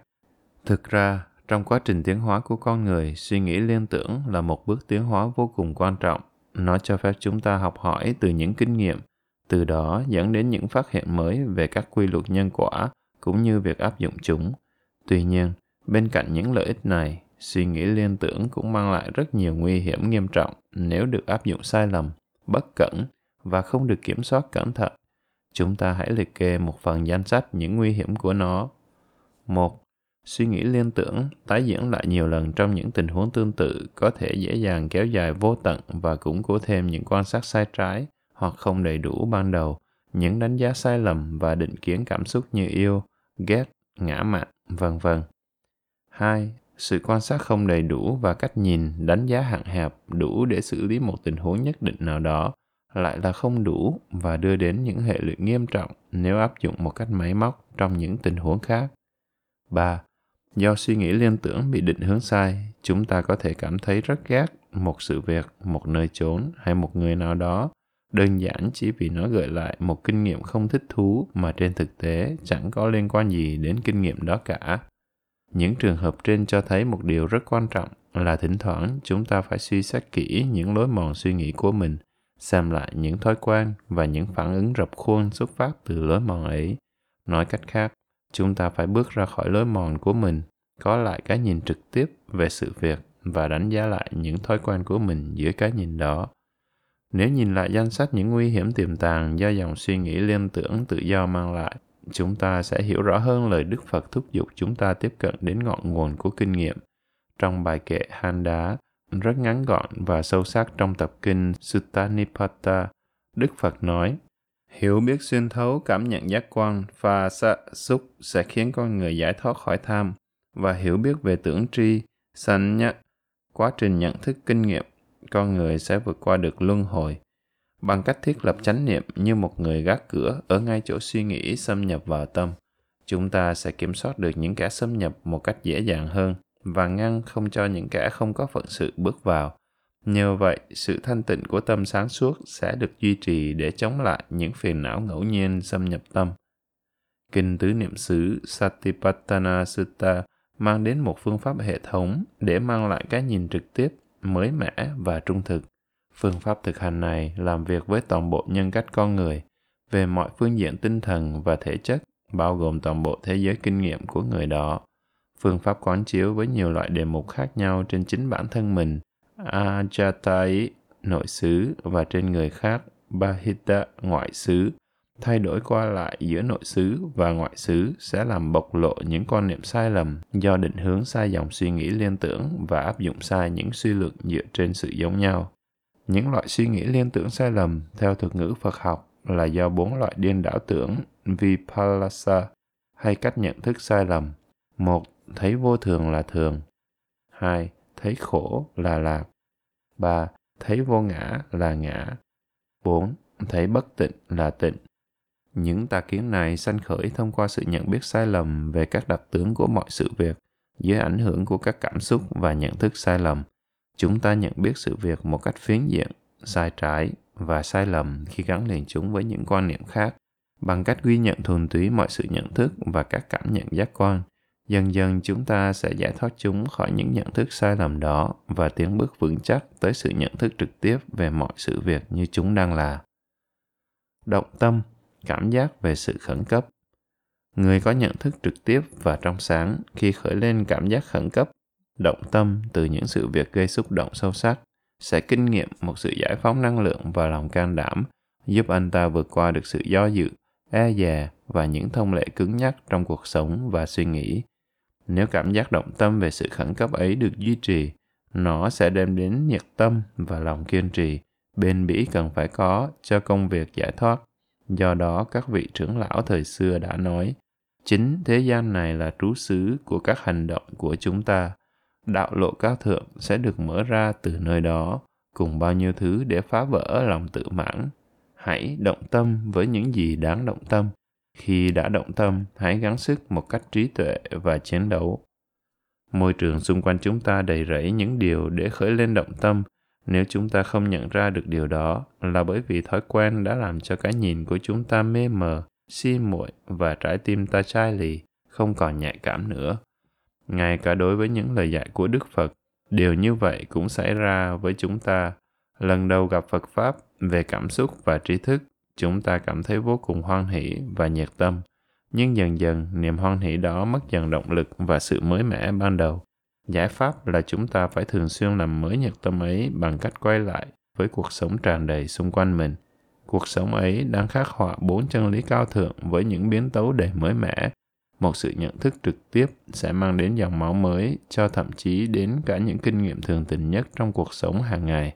Để bản chất thực của chúng hiện lên, xuyên qua màn sương mờ ảo của thói quen và nói cho chúng ta bằng một giọng nói mới mẻ. Nó có thể là hình ảnh một người ăn mày quen thuộc ở góc phố mỗi ngày, một đứa trẻ đang khóc hay một người bạn ốm đau. Những hình ảnh đó làm cho chúng ta giật mình tỉnh thức, khiến chúng ta phải suy nghĩ và khởi lên cảm giác khẩn cấp phải quyết tâm bước đi trên đạo lộ giải thoát khổ đau. Chúng ta đều đã biết câu chuyện Thái tử Siddhartha, Tất Đạt Đa, lần đầu nhìn thấy cảnh đau, già, bệnh, chết trên đường ra ngoài thành du ngoạn sau một thời gian dài trong cuộc sống nhung lụa cách xa thực tế khổ đau. Câu chuyện này có thể hoàn toàn có thật bởi chúng ta biết rằng trong cuộc sống của rất nhiều con người vĩ đại, một sự việc thường tình có thể mang một ý nghĩa quan trọng và dẫn đến những hệ quả to lớn vượt ra khỏi hình ảnh tầm thường của sự việc. Những tâm hồn vĩ đại tìm thấy ý nghĩa ở những việc tưởng chừng như rất tầm thường và từ những phút giây thoáng qua ấy đem đến những tác động lớn lao. Song dù không đặt vấn đề hoài nghi sự thật đằng sau câu chuyện cổ ấy, chúng ta cũng có thể nghĩ rằng thái tử trẻ tuổi đã từng chính mắt thực sự nhìn thấy cảnh người già, bệnh, chết trước đó. Tuy nhiên, trong tất cả những dịp trước, Ngài không cảm thấy động tâm sâu sắc trước những hình ảnh đó, cũng giống như hầu hết chúng ta trong mọi lúc cũng vậy sự thiếu nhạy cảm đó có thể là do cuộc sống được bao bọc quá cẩn thận đầy vui thú dục lạc của hoàng cung một cuộc sống tách biệt khỏi thế giới thực tế bên ngoài mà vua cha đã sắp đặt chỉ khi thoát ra khỏi chiếc lồng vàng của các thói quen dễ dãi đó thì thực tế khổ đau mới có thể khiến ngài động tâm đến mức như thể được nhìn thấy lần đầu tiên trong đời chỉ khi đó, trong tâm ngài mới khởi lên cảm giác về sự khẩn cấp, đưa Ngài rời bỏ cuộc sống gia đình và dấn thân bước trên con đường tìm cầu giác ngộ. Khi tâm thức và trái tim chúng ta đáp ứng lại sự thật của khổ hiện diện trong những sự kiện bình thường của kiếp sống càng rõ ràng và sâu sắc bao nhiêu, thì chúng ta càng đỡ phải học lại những bài học giác ngộ của mình và hành trình luân hồi càng ngắn lại bấy nhiêu. Sự rõ ràng của nhận thức kích hoạt hành động đáp ứng của chúng ta đến từ sự nhận thức trực tiếp không bị chệch hướng có được từ ghi nhận thuần túy, sati, chánh niệm và chiều sâu của kinh nghiệm đến từ sự suy xét trí tuệ hay là sự tỉnh giác sampajanya. Con đường tới trí tuệ Nhận thức trực tiếp cũng là một đặc tính chủ yếu của phương pháp thực hành thiền tuệ. Nó được định nghĩa là tu tuệ, trí tuệ trực tiếp hay trí tuệ dựa trên kinh nghiệm thực tế thu được từ thiền tập để phân biệt với trí tuệ thu được từ tư duy, tư tuệ và kiến thức, văn tuệ. Trong khi thực hành thiền tuệ, các tiến trình thân và tâm của thiền sinh được quan sát một cách trực tiếp, không có sự can thiệp của các khái niệm trừu tượng hay thông qua lăng kính đánh giá sai lầm của các cảm xúc. Bởi vì trong trường hợp này, chúng chỉ che mờ hoặc ngụy trang các sự việc thực tế, làm giảm bớt tác động trực tiếp của thực tế. Việc sử dụng khái niệm gồm cả ngôn ngữ để khái quát hóa các kinh nghiệm thì rất ích lợi nếu dùng đúng chỗ nhưng nếu chúng làm gián đoạn việc thực hành ghi nhận thuần túy, chúng sẽ có xu hướng gạt qua một bên hoặc loại bỏ những dữ kiện thực tế bằng cách nói Ôi dào, chỉ thế thôi mà, chẳng có gì cả. Các suy nghĩ khai quát khó như vậy thường rất thiếu kiên nhẫn với những sự việc lặp đi, lặp lại sau khi đã phân loại sự việc đó, nó sẽ cảm thấy rất nhanh chán. Ghi nhận thuần túy, tuy nhiên lại là công cụ chú chốt của thiền tuệ, bám chắc vào các dữ liệu thực tế nó theo sát sự sanh diệt của các tiến trình thân tâm tiếp nối nhau. Mặc dù tất cả các sự kiện trong cả một chuỗi có thể cùng một thể loại như nhau, chẳng hạn hơi thở vào, ra. Xong, ghi nhận thuần túy coi mỗi sự kiện như là một sự kiện riêng rẽ, khác biệt và cẩn thận ghi nhận sự sanh và diệt riêng rẽ của chúng. Nếu chánh niệm được duy trì tỉnh thức, sự quan sát lặp đi lặp lại này được nhân lên và gây ra tác động mạnh lên tâm chúng ta. Ba đặc tướng vô thường, khổ, vô ngã của các tiến trình thân tâm đang được quan sát sẽ hiển lộ ra ngày một rõ nét hơn. Chúng sẽ xuất hiện ngay chính trong ánh sáng chiếu rọi từ bản thân các tiến trình ấy, chứ không phải là thứ ánh sáng vay mượn. Thậm chí cũng không phải là ánh sáng vay mượn từ Đức Phật, bậc đạo sư vô thượng soi đường chỉ lối của chúng ta. Những tiến trình thân tâm này, với ánh sáng tự thân của chúng, sẽ đem đến một cảm giác khẩn cấp ngày càng tăng cho thiền sinh, nỗi khiếp sợ luân hồi, sự nhàm chán đối với các hành đang sanh diệt và sự ý thức về nguy hiểm của sự sanh diệt thân tâm của luân hồi. Theo sau đó là sự xả ly, xuất ly, mặc dù tất nhiên đi kèm theo đó những cảm giác hỷ lạc, hạnh phúc và bình an sẽ có mặt trong lúc thực hành. Khi tất cả mọi nhân duyên, điều kiện trưởng thành trong nội tâm đã được đầy đủ, nhận thức trực tiếp đầu tiên của giác ngộ giải thoát sẽ đến với bậc thánh Tu Đà Hoàn Sotapanna với hiểu biết rõ ràng, không chút hồ nghi. Bất cứ cái gì sanh lên sẽ phải diệt mất. Như vậy, trong sự khai mở sức mạnh của chánh niệm, thiền tứ niệm xứ đã tự khẳng định mình là hiện thân đích thực của Pháp Bảo, một trong ba ngôi quý báu trên thế gian mà đã được tuyên bố. Pháp Bảo do Đức Thế Tôn khéo thuyết Pháp là Pháp thiết thực hiện tiền, vượt khỏi thời gian, đến để mà thấy có khả năng hướng thượng, chỉ những người có trí mới tự mình giác hiểu. Rừng Thiền Sóc Sơn, mùa an cư năm 2012 Phần chú thích 1. Xem thêm trong cuốn Tinh yếu thiền Phật giáo của Đại trưởng lão thiền sư Niana Ponika, sư tâm pháp dịch Việt. 2. Chánh niệm hiểu một cách đơn giản là sự ý thức về bản thân mình, là sự chú ý và quan sát một cách khách quan như thật, ghi nhận thuần túy, những gì xảy ra trong thân và tâm mình trong hiện tại, các cử động của cơ thể, các tính chất, cảm giác, nóng, lạnh, cứng, mềm, sự chuyển động, vân vân, cảm giác xúc chạm trên thân, cảm giác thở, các cảm xúc buồn, giận, mừng, vui, cô đơn, tham dục, vân vân, cho đến những hoạt động tâm lý vi tế, suy nghĩ, tưởng tượng, cơ chế phiền não, những chiều hướng tâm lý, định kiến, chấp thủ, ảo tưởng, vân vân. Chánh niệm có thể nói là trung tâm của phương pháp tu tập tâm do Đức Phật thuyết dạy, dẫn đến phát triển trí tuệ trực giác, nhận chân được sự thật tuyệt đối của thân và tâm chúng ta là vô thường, khổ, vô ngã, do đó đoạn diệt tận gốc rễ những gốc phiền não, đau khổ, kiết sử trong tâm con người. Pháp hành thiền chánh niệm là sự huân tập một thói quen luôn chú ý và ý thức về bản thân mình trong mọi lúc, luôn quay lại, quan sát, cảm nhận, ghi nhận thân và tâm mình trong hiện tại một cách trực tiếp, chứ không phải bằng suy nghĩ hay thông qua ý niệm, ngôn từ và phát triển sự tỉnh giác, ý thức về chính mình một cách liên tục và sâu sắc. Người thực hành chánh niệm có thể tập ghi nhận những gì nổi bật, dễ ghi nhận nhất như là các cử động của thân khi đi, đứng, nằm, ngồi, sinh hoạt, vân vân, các cảm giác trong thân, sự xúc chạm, hoặc là cảm giác thở vào, ra khi ngồi thiền, cảm giác trên chân khi bước đi. Thậm chí, thiền sư Mahasi Sayadaw còn dạy phương pháp niệm thầm, chạm, chạm, đưa tay, đưa tay, bước, bước, quay người, quay người, nóng, nóng, lạnh, lạnh, giận, giận, buồn, buồn. Trong giai đoạn đầu thực hành để thiền sinh tự nhắc mình quay lại, ghi nhận bản thân.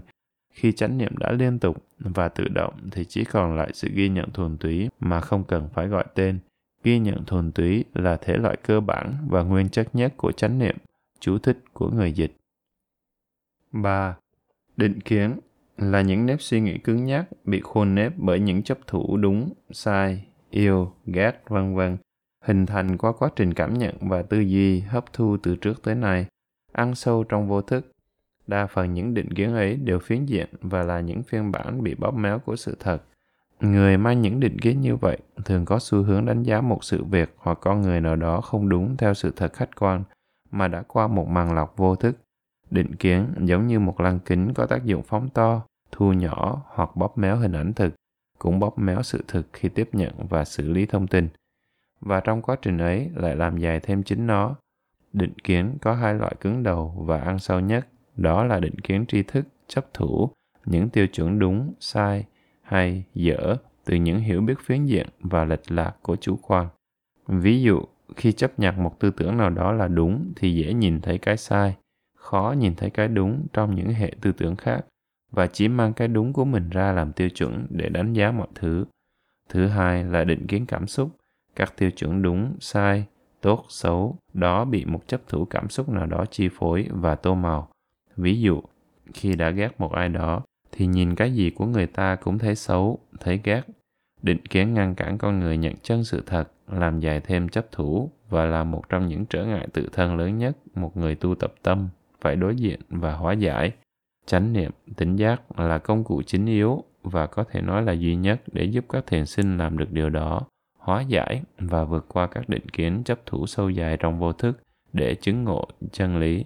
Nguyên dẫn 4. Chú giải tương ưng bộ kinh 5. Anagarika Govinda quan kiến tâm lý của giáo lý Phật giáo Nguyên Thủy 6. Bhikkhu Soma con đường chánh niệm Kandi Buddhist Publication Society 1975 7. Ly dục thoát dần ra khỏi sự quyến rũ của các đối tượng giác quan thích thú, cảnh sắc, âm thanh, mùi, vị, xúc chạm hay những dòng suy nghĩ, mơ tưởng, vân vân, làm say mê, kích động lòng người. 8. Rahula là con trai của Đức Phật trước khi xuất gia. Vào đêm Rahula ra đời, Ngài đã từ bỏ cung vàng điện ngọc đi xuất gia. Sau khi thành đạo, Đức Phật về thăm lại kinh thành Ca Tỳ La Vệ để tế độ dòng họ Thích Ca. Khi đó Rahula mới 7 tuổi. Đức Phật cho Rahula xuất gia sa di, sống trong tăng đoàn và được Ngài dạy dỗ. Năm 20 tuổi, Rahula đắc thánh quả A-la-hán và trở thành một trong 80 đại đệ tử của Đức Phật. Trong kinh điển còn ghi lại một số bài kinh Đức Phật dạy dỗ Rahula như Tiểu kinh giáo giới Rahula, Đại kinh giáo giới Rahula. 9. Tư kiến Quan điểm, ý kiến của riêng mình, đó là điều chúng ta thường chấp thủ rất mạnh từ trong vô thức và cũng là một trong những cản trở lớn nhất trong quá trình tu tập. Bởi vì những tư kiến đó chưa bao giờ là đúng cả. Nó mang nặng dấu vết của tà kiến và những cách suy nghĩ sai lầm, phi như lý tác ý. Tư kiến bị khuôn định, bị điều kiện hóa bởi rất nhiều nhân tố, từ nghiệp tới những chấp thủ quá khứ, sự tác động của môi trường văn hóa, xã hội, tập quán, kiến thức sách vở, cảm xúc, tình cảm, yêu ghét, vân vân. Tư kiến luôn luôn xen vào quá trình tu tập một cách vô thức, cướp quyền định hướng tâm của chúng ta. Chính vì vậy, mặc dù chúng ta được hướng dẫn hành thiền đúng, nhưng khi thực hành thì vẫn cứ sai như thường, và sai lặp đi lặp lại. Nếu không có sự tỉnh giác và trạch pháp, quan sát mình, cộng với sự hướng dẫn của một người thầy giỏi, thì khả năng trạch hướng tu tập là rất, rất cao và rất thường xuyên. Một lần có người hỏi thiền sư Ajahn Bạch Ngài, trở ngại lớn nhất của người tu là gì? Ngài Ajahn đã trả lời là chấp thủ vào những cái biết của mình. 10. Bị phụ thuộc vào các điều kiện được tạo thành bởi các điều kiện nhân duyên khác nhau. 11. Bí mật hoa vàng là một tác phẩm của đạo lão Trung Hoa, chịu ảnh hưởng mạnh của tinh thần Phật giáo. 12. Chế ngự các cửa giác quan, mắt, tai, mũi, lưỡi, thân, ý, không để buông lung, phóng dật chạy theo các đối tượng bên ngoài. Ở đây, ý, tâm cũng là một cửa giác quan vì ở đó có sự tiếp xúc với các hình ảnh, tưởng tượng, suy nghĩ, vân vân, pháp trần. 13. Định là sự ổn định, vững vàng và tập trung của tâm. 14. Sự nhận thức không thông qua hoặc không bị bóp méo bởi các thành kiến, định kiến hay trung gian ý niệm, ngôn từ chế định. 15. Điều đáng buồn là một số người theo trường phái Phật giáo Đại Thừa đã hiểu lời nguyện độ cứu tất cả chúng sanh của Bồ Tát một cách rất nông cạn và sai lầm. Họ muốn cứu độ tất cả chúng sinh thành Phật, rồi họ mới trở thành Phật. Trong khi lục tổ hệ năng nói rất rõ, Lời nguyện cứu độ tất cả chúng sinh khỏi sanh tử luân hồi chính là đoạn trừ những nhân tạo ra kiếp sống mới trong tâm của chính mình. Chú thích của thiền sư. 16. Kinh nghiệm với nghĩa cảm nhận, trải nghiệm những gì đang diễn ra trong hiện tại. Từ kinh nghiệm experience trong thiền quán là để chỉ những gì đang diễn ra trong hiện tại, những gì chánh niệm quan sát được. Đó có thể là các tiến trình thân hoặc tâm như hơi thở, cảm giác hay một tiến trình suy nghĩ, một tâm sân, tâm hỷ, vân vân khởi lên trong quá trình quan sát. Không nên hiểu từ kinh nghiệm này theo nghĩa bình thường là các kỹ năng, tri thức thu thập được trong công việc hoặc đời sống, kinh nghiệm làm việc, kinh nghiệm giao tiếp, vân vân. 17. Đạo quả Tu Đà Hoàn là đạo quả đầu tiên trong bốn tầng thánh quả, Tu Đà Hoàn, Tư Đà Hàm, A Na Hàm và A La Hán. Trong con người phàm phu chưa đắc thánh quả còn nguyên vẹn 10 loại kết sử hay phiền não ngủ ngầm là thân kiến, hoài nghi, giới cấm thủ, tham, sân, sắc ái, vô sắc ái, ngã mạng, trạo cử, vô minh. Tầng thánh quả đầu tiên là tú đà hoàn hay dự lưu, cắt đứt ba loại kết sử đầu tiên là thân kiến, hoài nghi và giới cấm thủ.